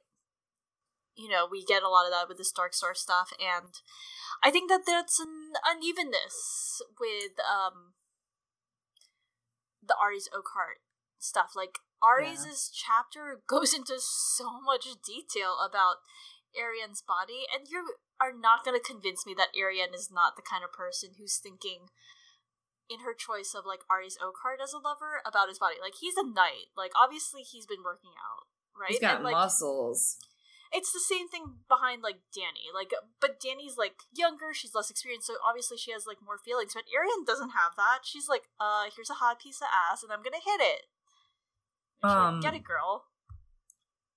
Yeah, it is a little interesting to see it from both point of views in this, especially in that like it's just lacking. Especially like now I'm just thinking about this chapter of this big like back and forth tryst. Like Arianne's like she's walking across the fire to go talk to Darkstar, and then she's like, okay, now I have to go talk to Arys before he realizes that I was just talking to Darkstar, and like, oh god, he probably thinks we fucked. Oh shit, we did fuck. And then like she's just going back and forth. She's like, shit, I'm babysitting too. Shit, I have to do all this. Shit, everything's going wrong. Like I feel like that's like what I'm seeing now, and it's really funny. Mhm. So it's really funny to think of it that way.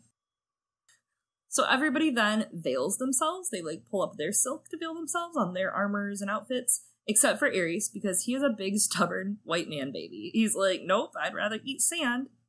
Which like, hope we get some hate mail on that one because whatever. But he literally dies like in a page and a half, you guys. So he dies. Yeah. And I mean like usually I'd say maybe he should cover himself with a veil because this is how people get skin cancer, but it's okay. He dies sooner than that can happen. Yeah. Yeah. Like real soon. Like very soon. so soon. And the sands in Dorne, they're not deadly, but many hosts have tried to come down the Prince's Path before, and many of them did not survive. So soon enough, they cross the worst of it, and Arianne sees wildlife again. They even find the tree, which means they're not that far from water. They even find a tree. they find a tree, and that means they're not that far from water. Garin tells Myrcella that we're almost there, and so they stop to water their horses, they drink from their skins, wet their veils, then they mount once more for this last push. They're riding through olive groves and devil's grass and stony hills until the grass grows greener, and they pass by the lemon orchards, and Garin spots the green of the river, of the green's blood, green blood glimmering, and races ahead. Arianne recalls the time she crossed the Mander when she and three of the Sand Snakes visited Tyene's mother. She thinks the Green Blood is scarcely worthy of being a river in comparison to the Mander, but it does remain the life of Dorne. It's named for its murky green waters, but it actually looked golden, glimmering in the sun as they got closer. Arianne begins to think on the rest of her plans. Up the Green Blood, onto Vaith, as far as a pole boat can go. She hopes that will give her enough time to prepare Myrcella for what's to come beyond Vaith and Lay Deep Sands. She knows they will need help past then, at Sandstone and Hellholt to cross. She isn't really particularly worried. Oberyn was fostered at Sandstone, and Ellaria is from Hellholt, so four of her kin, the Sand Snakes, were Lord Uller's granddaughters then, obviously. She thinks to herself, I will crown Myrcella at Hellholt and raise my banners there which also now that i'm thinking more about it is kind of like again how we of some things that Quentyn does that's very privileged and like how you know he thinks of people as roaches and all this and like just doesn't Mhm. eh, you know he finds himself you know disgruntled because he has to play the servant and he's all i'm gonna be a hero because i was born to be a hero into this high born family like that's again she's just bringing that to their house, dude. She's just like, you know what? My cousin's Yeah. mom, that's like not related to us, like, not to say bastards aren't people, but that's like they're not. They're half cousins. You know what I mean? Like they're they could like you could ship them with a cousin and it'd be okay. is what I'm saying, blood wise. Mm-hmm. Like, very okay. Like, they're just very not even related. And she's all like, I'm just gonna go there because the people that own it are the grandparents of my half cousins. And I'm gonna choose that to be the place where I raise all my banners and Dorne and get them to come to me, and we're gonna go attack the Lannisters, and Myrcella's gonna have the throne. Because Cersei and suck. And I should do that, because vengeance for Oberyn and Elia. Like, that's what it comes off as, kind of, right? Like, like you're just gonna go to these people's house like that? Come on, dude. Yeah, she thinks they're gonna be like thankful or honored, but she's bringing danger onto their house. I mean, look at the houses we've seen in Westeros during all these wars that haven't done anything, that stayed out of the fray, no pun intended. You know, like, Mhm. didn't lend their armies, just like sat there and did nothing until they knew where they wanted to go. I mean, and that's where a lot of people in Westeros are right now, obviously. People aren't really believing in the Lannister regime, but there's no other options when suddenly two options are going to appear. They follow the boat half a league downstream and then marvel at the pole boats.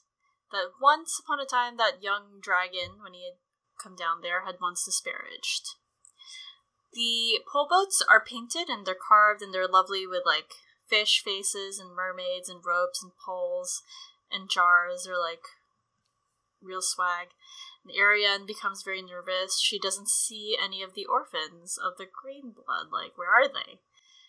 Garin reins up beneath a giant willow tree and calls from his saddle, Wake up, you fish-eyed lagabeds! He called as he leapt down from the saddle. Your queen is here and wants her royal welcome. Come up, come out!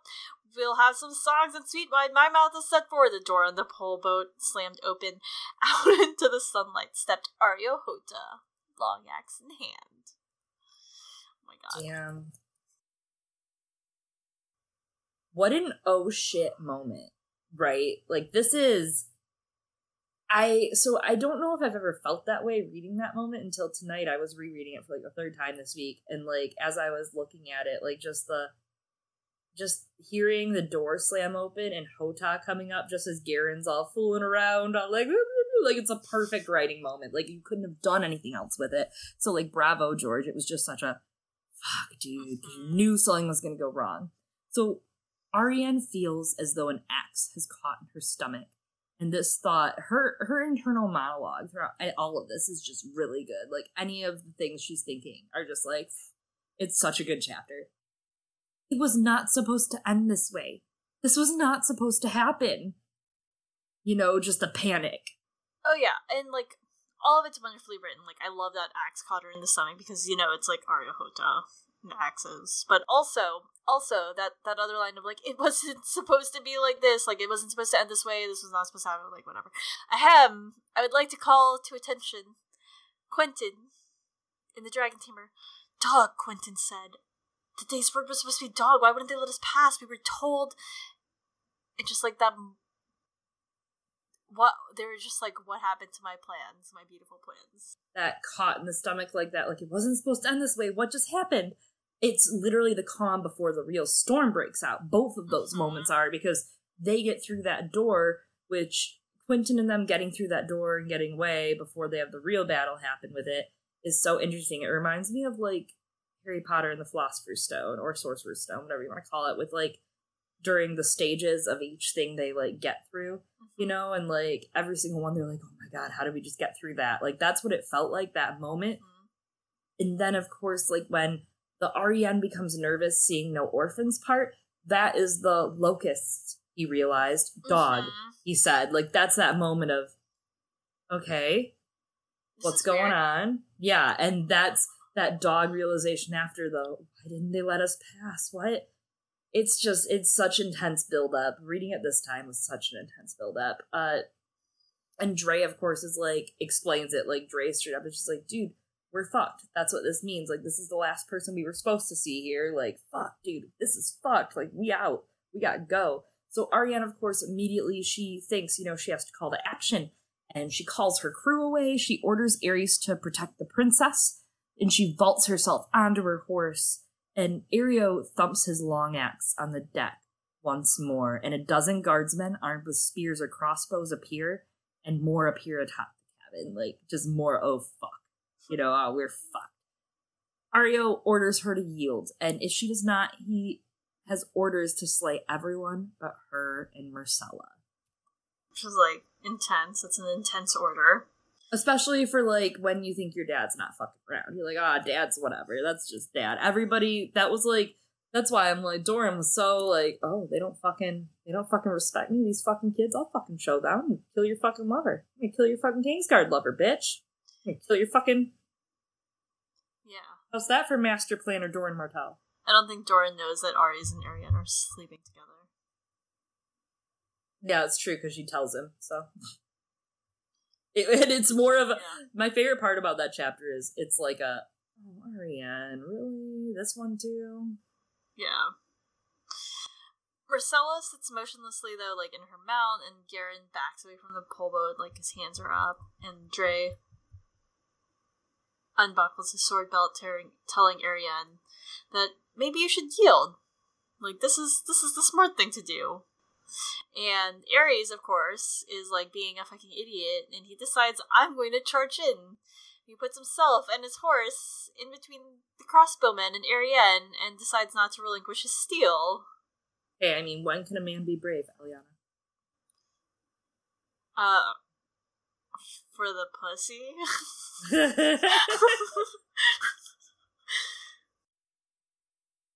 no! Sir Arys Oakheart put his horse between Arianne and the crossbows, his blade shining silver in his hand. He had unslung his shield and slipped his left arm through the straps. You will not take her whilst I draw breath. You reckless fool, was all that Arianne had time to think. What do you think you're doing? I love that throughout this entire passage, ever since like Areo Hotah appears and this whole thing goes down, like there's a lot of ambiguity in this language in the scene when it comes to the princess that Arys is protecting. Like, yes, we've established already that he's Myrcella's protector, but if you look at his actions, like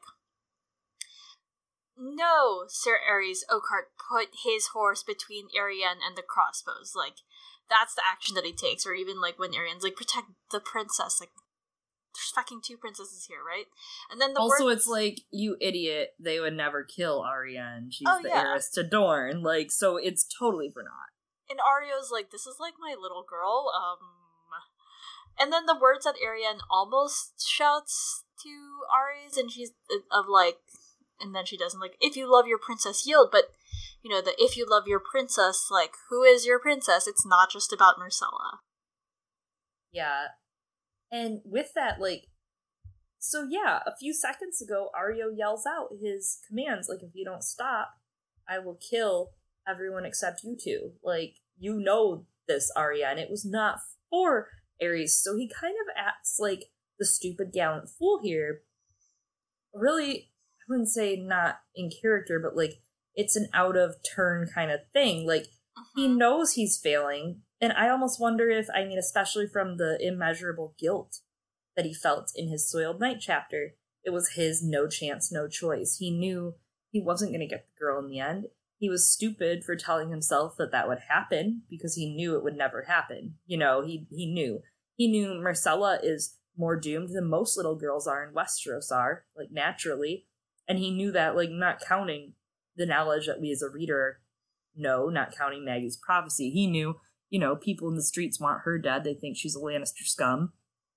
I mean, they had to send a Kingsguard with her down there, and, you know, it's, in a way, maybe this was him going, fuck it, maybe I'm just gonna try to go out a hero defending her, because, like, he didn't have to. Like, they just said that out loud. Like, it was a stupid move for no reason. Yeah, and I, I just struggle getting it because, like, I mean, I too have been through breakups, Arys Oakheart, but you don't see me charging into anyone's acts. Like, also, Darkstar is not worth that. Yeah, he's not. I'm just saying. Fuck. Darkstar then laughs, and he's telling Arys to put his sword up, that he's making a giant fool of himself. Not untrue. Drey tells him to as well. Which also kind of. There's a full aspect, and also I kind of wonder does everyone here know that Areo Hotah's, like, he's serious shit? Yeah, dude, everyone does. He's serious shit. He's wielding his axe right there. Yeah, and they all know that, like, Ar- it's Areo Hotah. Like, they, they respect him, you know? Yeah, they grew up with him, dude. And he's a good. They know that he's a good warrior. Yeah. We are taken, sir. Arianne might have called out, Your death will not free us. If you love your princess, yield. But when she tried to speak, the words caught in her throat, and yeah, I, I just don't get this. Like questions of like why? Why why were we given this thing and like told that like the questions caught in her throat and it feels to me like one of those moments like as michael aka bookshelf stud like talks about you know you see george r. r martin thumbing the scales for like a certain outcome and this is that for me because i'm like it's either you should have had Arys just fucking do this, or like Arianne shouldn't have thought this because I don't I don't get it. So I have two takes on this. One that's like the real vanilla satisfactory take of like, okay, again, dog locusts, like doing stupid shit or not saying stupid shit while you're emotionally compromised, you know, being so overtaken with emotion you can't speak, which is what mm-hmm. probably is happening. I mean, Hotah, like I said, that's the last thing they expected or wanted to see all the way at the Green's Blood. But on the other hand, do you think like maybe maybe and this is spicy, sorry, so spicy like Dorne, get ready to handle it. Hot blooded. Mm, exotic. Exotic, erotic, forbidden fruit. That's really fun to say. Um so like maybe Arianne just was also at the same time thinking like if he's about to do this, he's an idiot, and obviously there's really not much I can say except, is this really fucking happening? Are you really about to die for this shit? Like, mm. what? And she's just so, like, obviously she's so emotionally in the moment fucked that she's just like, what? But also at the same time, like, hot take, she didn't love Arys. She didn't love him, but I just think that I don't know, wouldn't anyone just normally be like, yo, chill? Have you ever had to get rid of a clingy guy? I mean, dumping a clingy boyfriend, that's real hard. No. Especially like one that's like five years older or so than you, and you're just like, you gotta go, and they're just like, I want to get a tattoo of your name on you.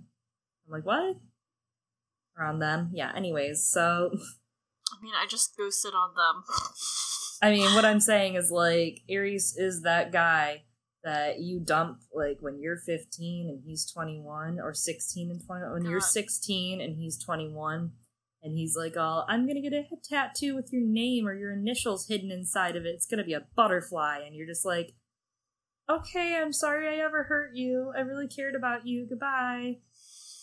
Like maybe that's what was going on is what i'm saying. Anyways i realize that was a bit specific but this is your SSM moment where you're describing the Doran and Mellario split. Got a lot of uncomfortable relationship stories, so.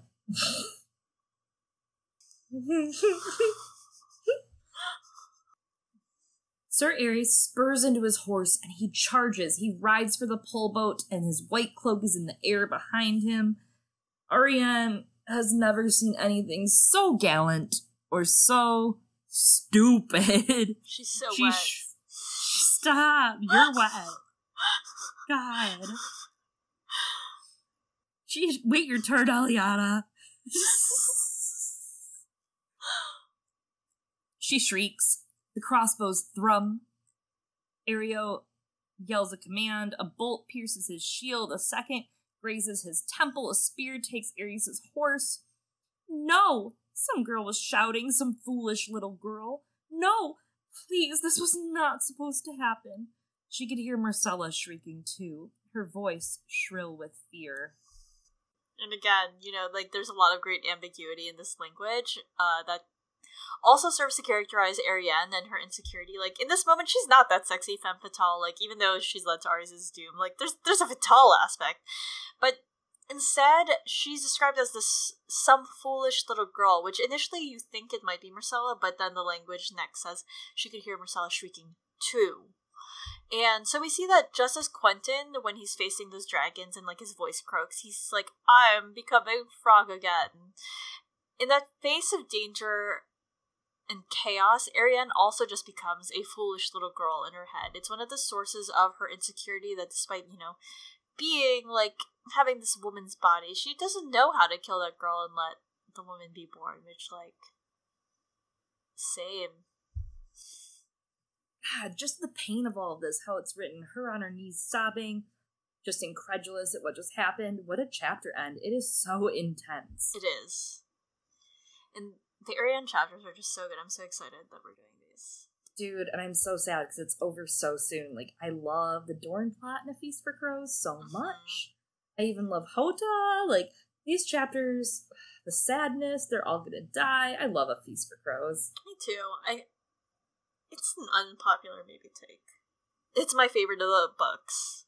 You know what? I'm starting to feel like it's not an unpopular take because enough people are coming out as A Feast for Crowers like us. Really? and all over. Yeah, like I'm seeing a lot of people like, "Oh, hot take! I love a Feast for Crows," and I was like, you know. So I don't know. Yes, I'm definitely in the Feast for Crows best book. Uh, but I think your least favorite is my second favorite. I love Clash because I just love the rebuild after the storm of Ned Stark's death and what happens. So and Blackwater.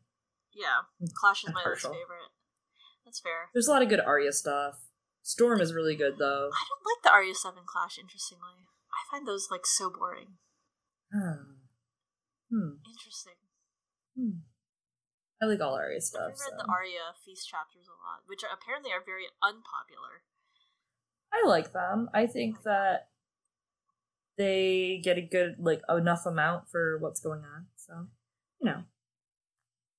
Somehow, Arys leaps free from the chaos and he's struggling to his knees and his sword, and like next to him, his horse is bleeding out. And then Areo Hotah's over him, and then his long axe is crashing down. And then he takes off Arys' arm, and the next his head. Uh, it was I I like forgot that his head like flies off, which is interesting because in the show they did that scene in the sand with like Ellaria and the snakes, uh, with the dude's head on the ground. Nope, I blocked that out. Yeah, I I I, I have a really I don't know who the dude was, but I have a vague memory of a dude's head being on the ground. So like at least they read ish a couple pages is what I'm saying. That imagery though is like haunting. The beheading on the ground, and then this passage is just like this is killer. This is no pun intended. Uh, this is one of my fave passages. Arianne did not remember climbing from her horse. Perhaps she'd fallen. She did not remember that either. Yet she found herself on her hands and feet in the sand, shaking and sobbing and retching up her supper. No, was all she could think. No, no one was to be hurt. It was all planned. I was so careful. She heard Areo Hotah roar, After him. He must not escape. After him. Myrcella was on the ground, wailing, shaking, her pale face in her hands, blood streaming through her fingers. Arianne did not understand. Men were scrambling onto horses whilst others swarmed over her and her companions, but none of it made sense.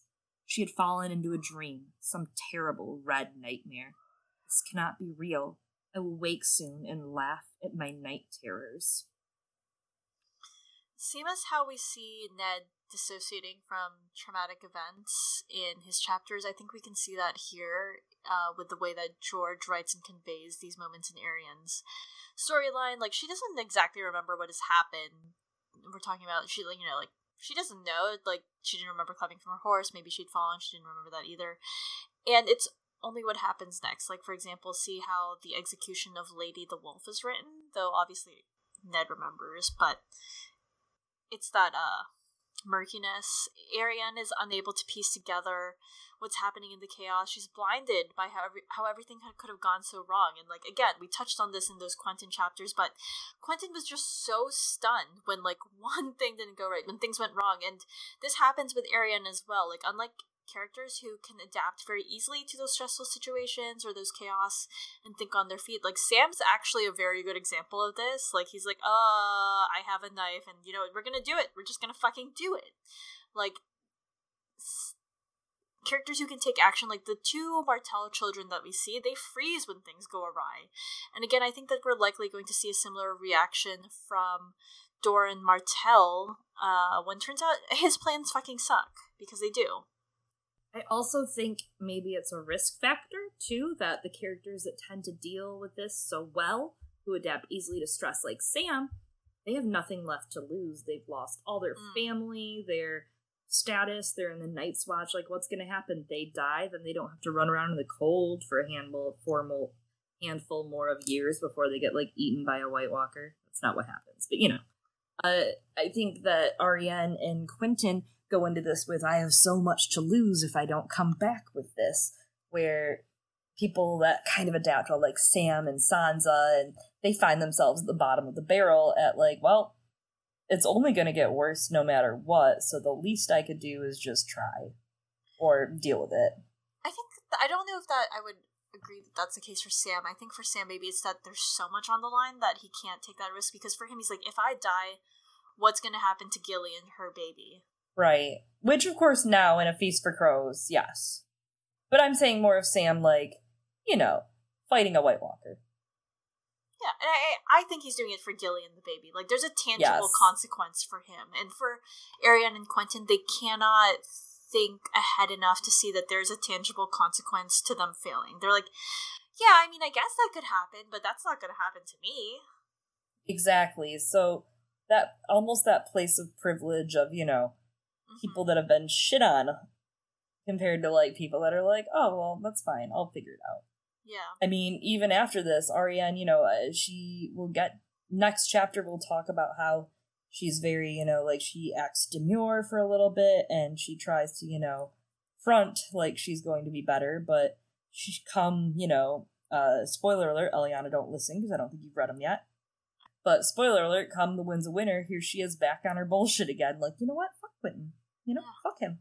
Yeah, I'm just gonna I'm gonna go uh Aegon? Yeah, I'll meet Aegon. I'll meet him. I'll meet him. Quentyn. I mean not Quentyn. Quentyn, you don't know what I'm talking about. Quentyn. So Front and Martell. Front and Martell. Arianne's father's guardsmen bind her hands, and Areo Hotah announces he is to bring her back to Sunspear. I am sorry, little princess. Ariane raised a tear streaked face. How could he know? She asked the captain. I was so careful. How could he know? Someone told, Hotah shrugged. Someone always tells. I love that line. I'm sorry, little Me too. princess. Yeah, we'll keep this one short. This has been a really fun episode, very long. Yeah, it's, it's you know, we're doing good. This is just Yeah. I think we went a little overboard because this is a a thick with two C's chapter. Uh, and there's just so much different exposition, different plots that stem from this chapter. There's so much to think about. So, for our discourse, we are going to talk about who told the age-old question: the chicken or the egg? I like this post by user Bard on Reddit, and they say that it's Tyene because some people like suggest like, oh, it could be Garin or like Sylva Santagar or like whatever, and he's like, no, it's got to have like narrative weight and be someone that we actually fucking care about as readers, and it's he says it's Tyene. I like that one if I had to pick who it was. However, uh, I was kind of mad today because Eliana posted that, and it's a Reddit link 'cause that's her thing. She likes to find Reddit theories because she is a moderator of the subreddit ASOIAF on Reddit. If you haven't been on, check it out. She's on there as Glass Table Girl. Do You like that plug? Lol.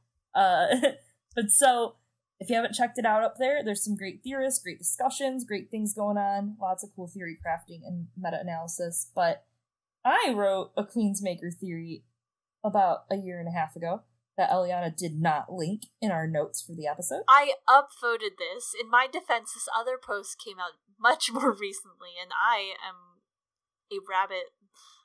With no memory. I understand. It's fine. It's fine. But uh my spicy take on the whole matter, which a lot of people don't like, and whatever, I don't really care. So if you don't like it, a lot it, of people cool. liked it. it's alright.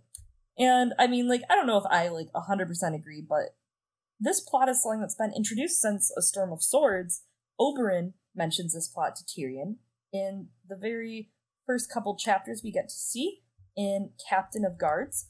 We actually get a vision of every single sand snake that's available coming up to Dorne and being like, hey, we should start a war against the Lannisters. You know what we should do?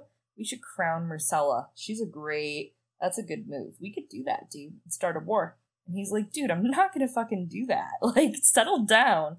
So they come up to him. You know Oberyn was on his ass as soon as he got Myrcella saying shit in his ear. Because he's up there talking to Tyrion about it in Storm of Swords. So, what I'm saying is, where do you think the Sand Snakes got that idea from? We got that shit from Oberyn, bro. Dad I- talked about it all the time. And I get that, like, we need someone to tell whatever, like, how would they have gotten the exact plans, but stuffing the basketball and the extra pillows and the stuffed animals in your bed to make it look like Myrcella was there, and, like, also making the really iconic Kingsguard that always wears his goddamn white cloak everywhere, like he's fucking anti Batman, be, like, shorter and not the same build as Arys Oakheart it's just like this was a recipe for disaster. Every single move that she made was bad. You know, going to Ellaria Sand's grandparents' house. Like, if you were going to someone's house as a kid, your parent and you weren't supposed to be there, your parents would figure it out. Okay, is what I'm saying. They'd be like, even if it was two days later, but this was like 12 hours later. So I don't think, and narratively, we might not ever find out who told. Like, we don't have to know who told. And I don't know that we ever will find out who told. I agree that I don't think we need to know who told, and we might not ever find out. I just think that there must have been someone who told, just because, like, a how would they know the exact location and like approximately when and stuff, as well as I feel like Areo Hotah wouldn't say someone told, someone always tells. Like for me, it's just that I don't think Areo would just make that shit up. The other thing is like Doran's already feeling suspicious about her. Not to say he didn't have her followed the whole last week. I don't know. There's just I just don't think that again, we won't ever find out, so I guess it's moot. That's something we should ask George DeCon. We keep saying every episode, man, if we were at Worldcon, we would have said this. But finding out who told would be something really good to find out at a con. Someone ask George that if you see him. If I see him, if I do Worldcon next year, like I'm hoping to do, fingers crossed, I will ask him that. That will be my question. I maybe. Mm, I will Maybe. ask him about all of the different hours. No, you'll ask him about Jyana Reed because I'm using my ask for who told. God fucking damn it. Okay. Man, well, Alright, we did it. That's the episode. we're never doing an episode again. We're so tired. You guys, this was great. We're really excited about Arianne Martell. This is our shit. yeah. And I guess this is because, you know, you didn't have an episode last week, so I guess here you get this huge long one. they deserve it. They deserve it. Yeah. So this has been Arianne, episode 17, an intro to Arianne Martell and the Queenmaker. Be sure to tune in next week when Fat Walda from the subreddit for A Song of Ice and Fire joins us. Uh, make sure you subscribe to Girls Gone Canon on Twitter, on iTunes, on Podbean, on Google Play, Acast, and Stitcher. You can also pledge to our Patreon starting at $1 at patreon.com slash girlsgonecanon, where we have really cool rewards like prints of drawings that Eliana does herself, show notes that are heavily detailed, you name it, even special Patreon episodes like Arianne 1 and 2 from The Winds of Winter coming up later this month.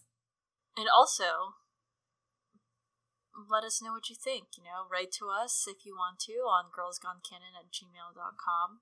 We get some really cool emails and stuff, like how we've recently tweeted out these stickers from A Bong of Ice and Fire, which are super fun. Thank you for making those. Uh, well, or logos. I don't know. We're, we're figuring out. We don't know what we're going to do with them yet, but we like them and we're going to try and figure out something.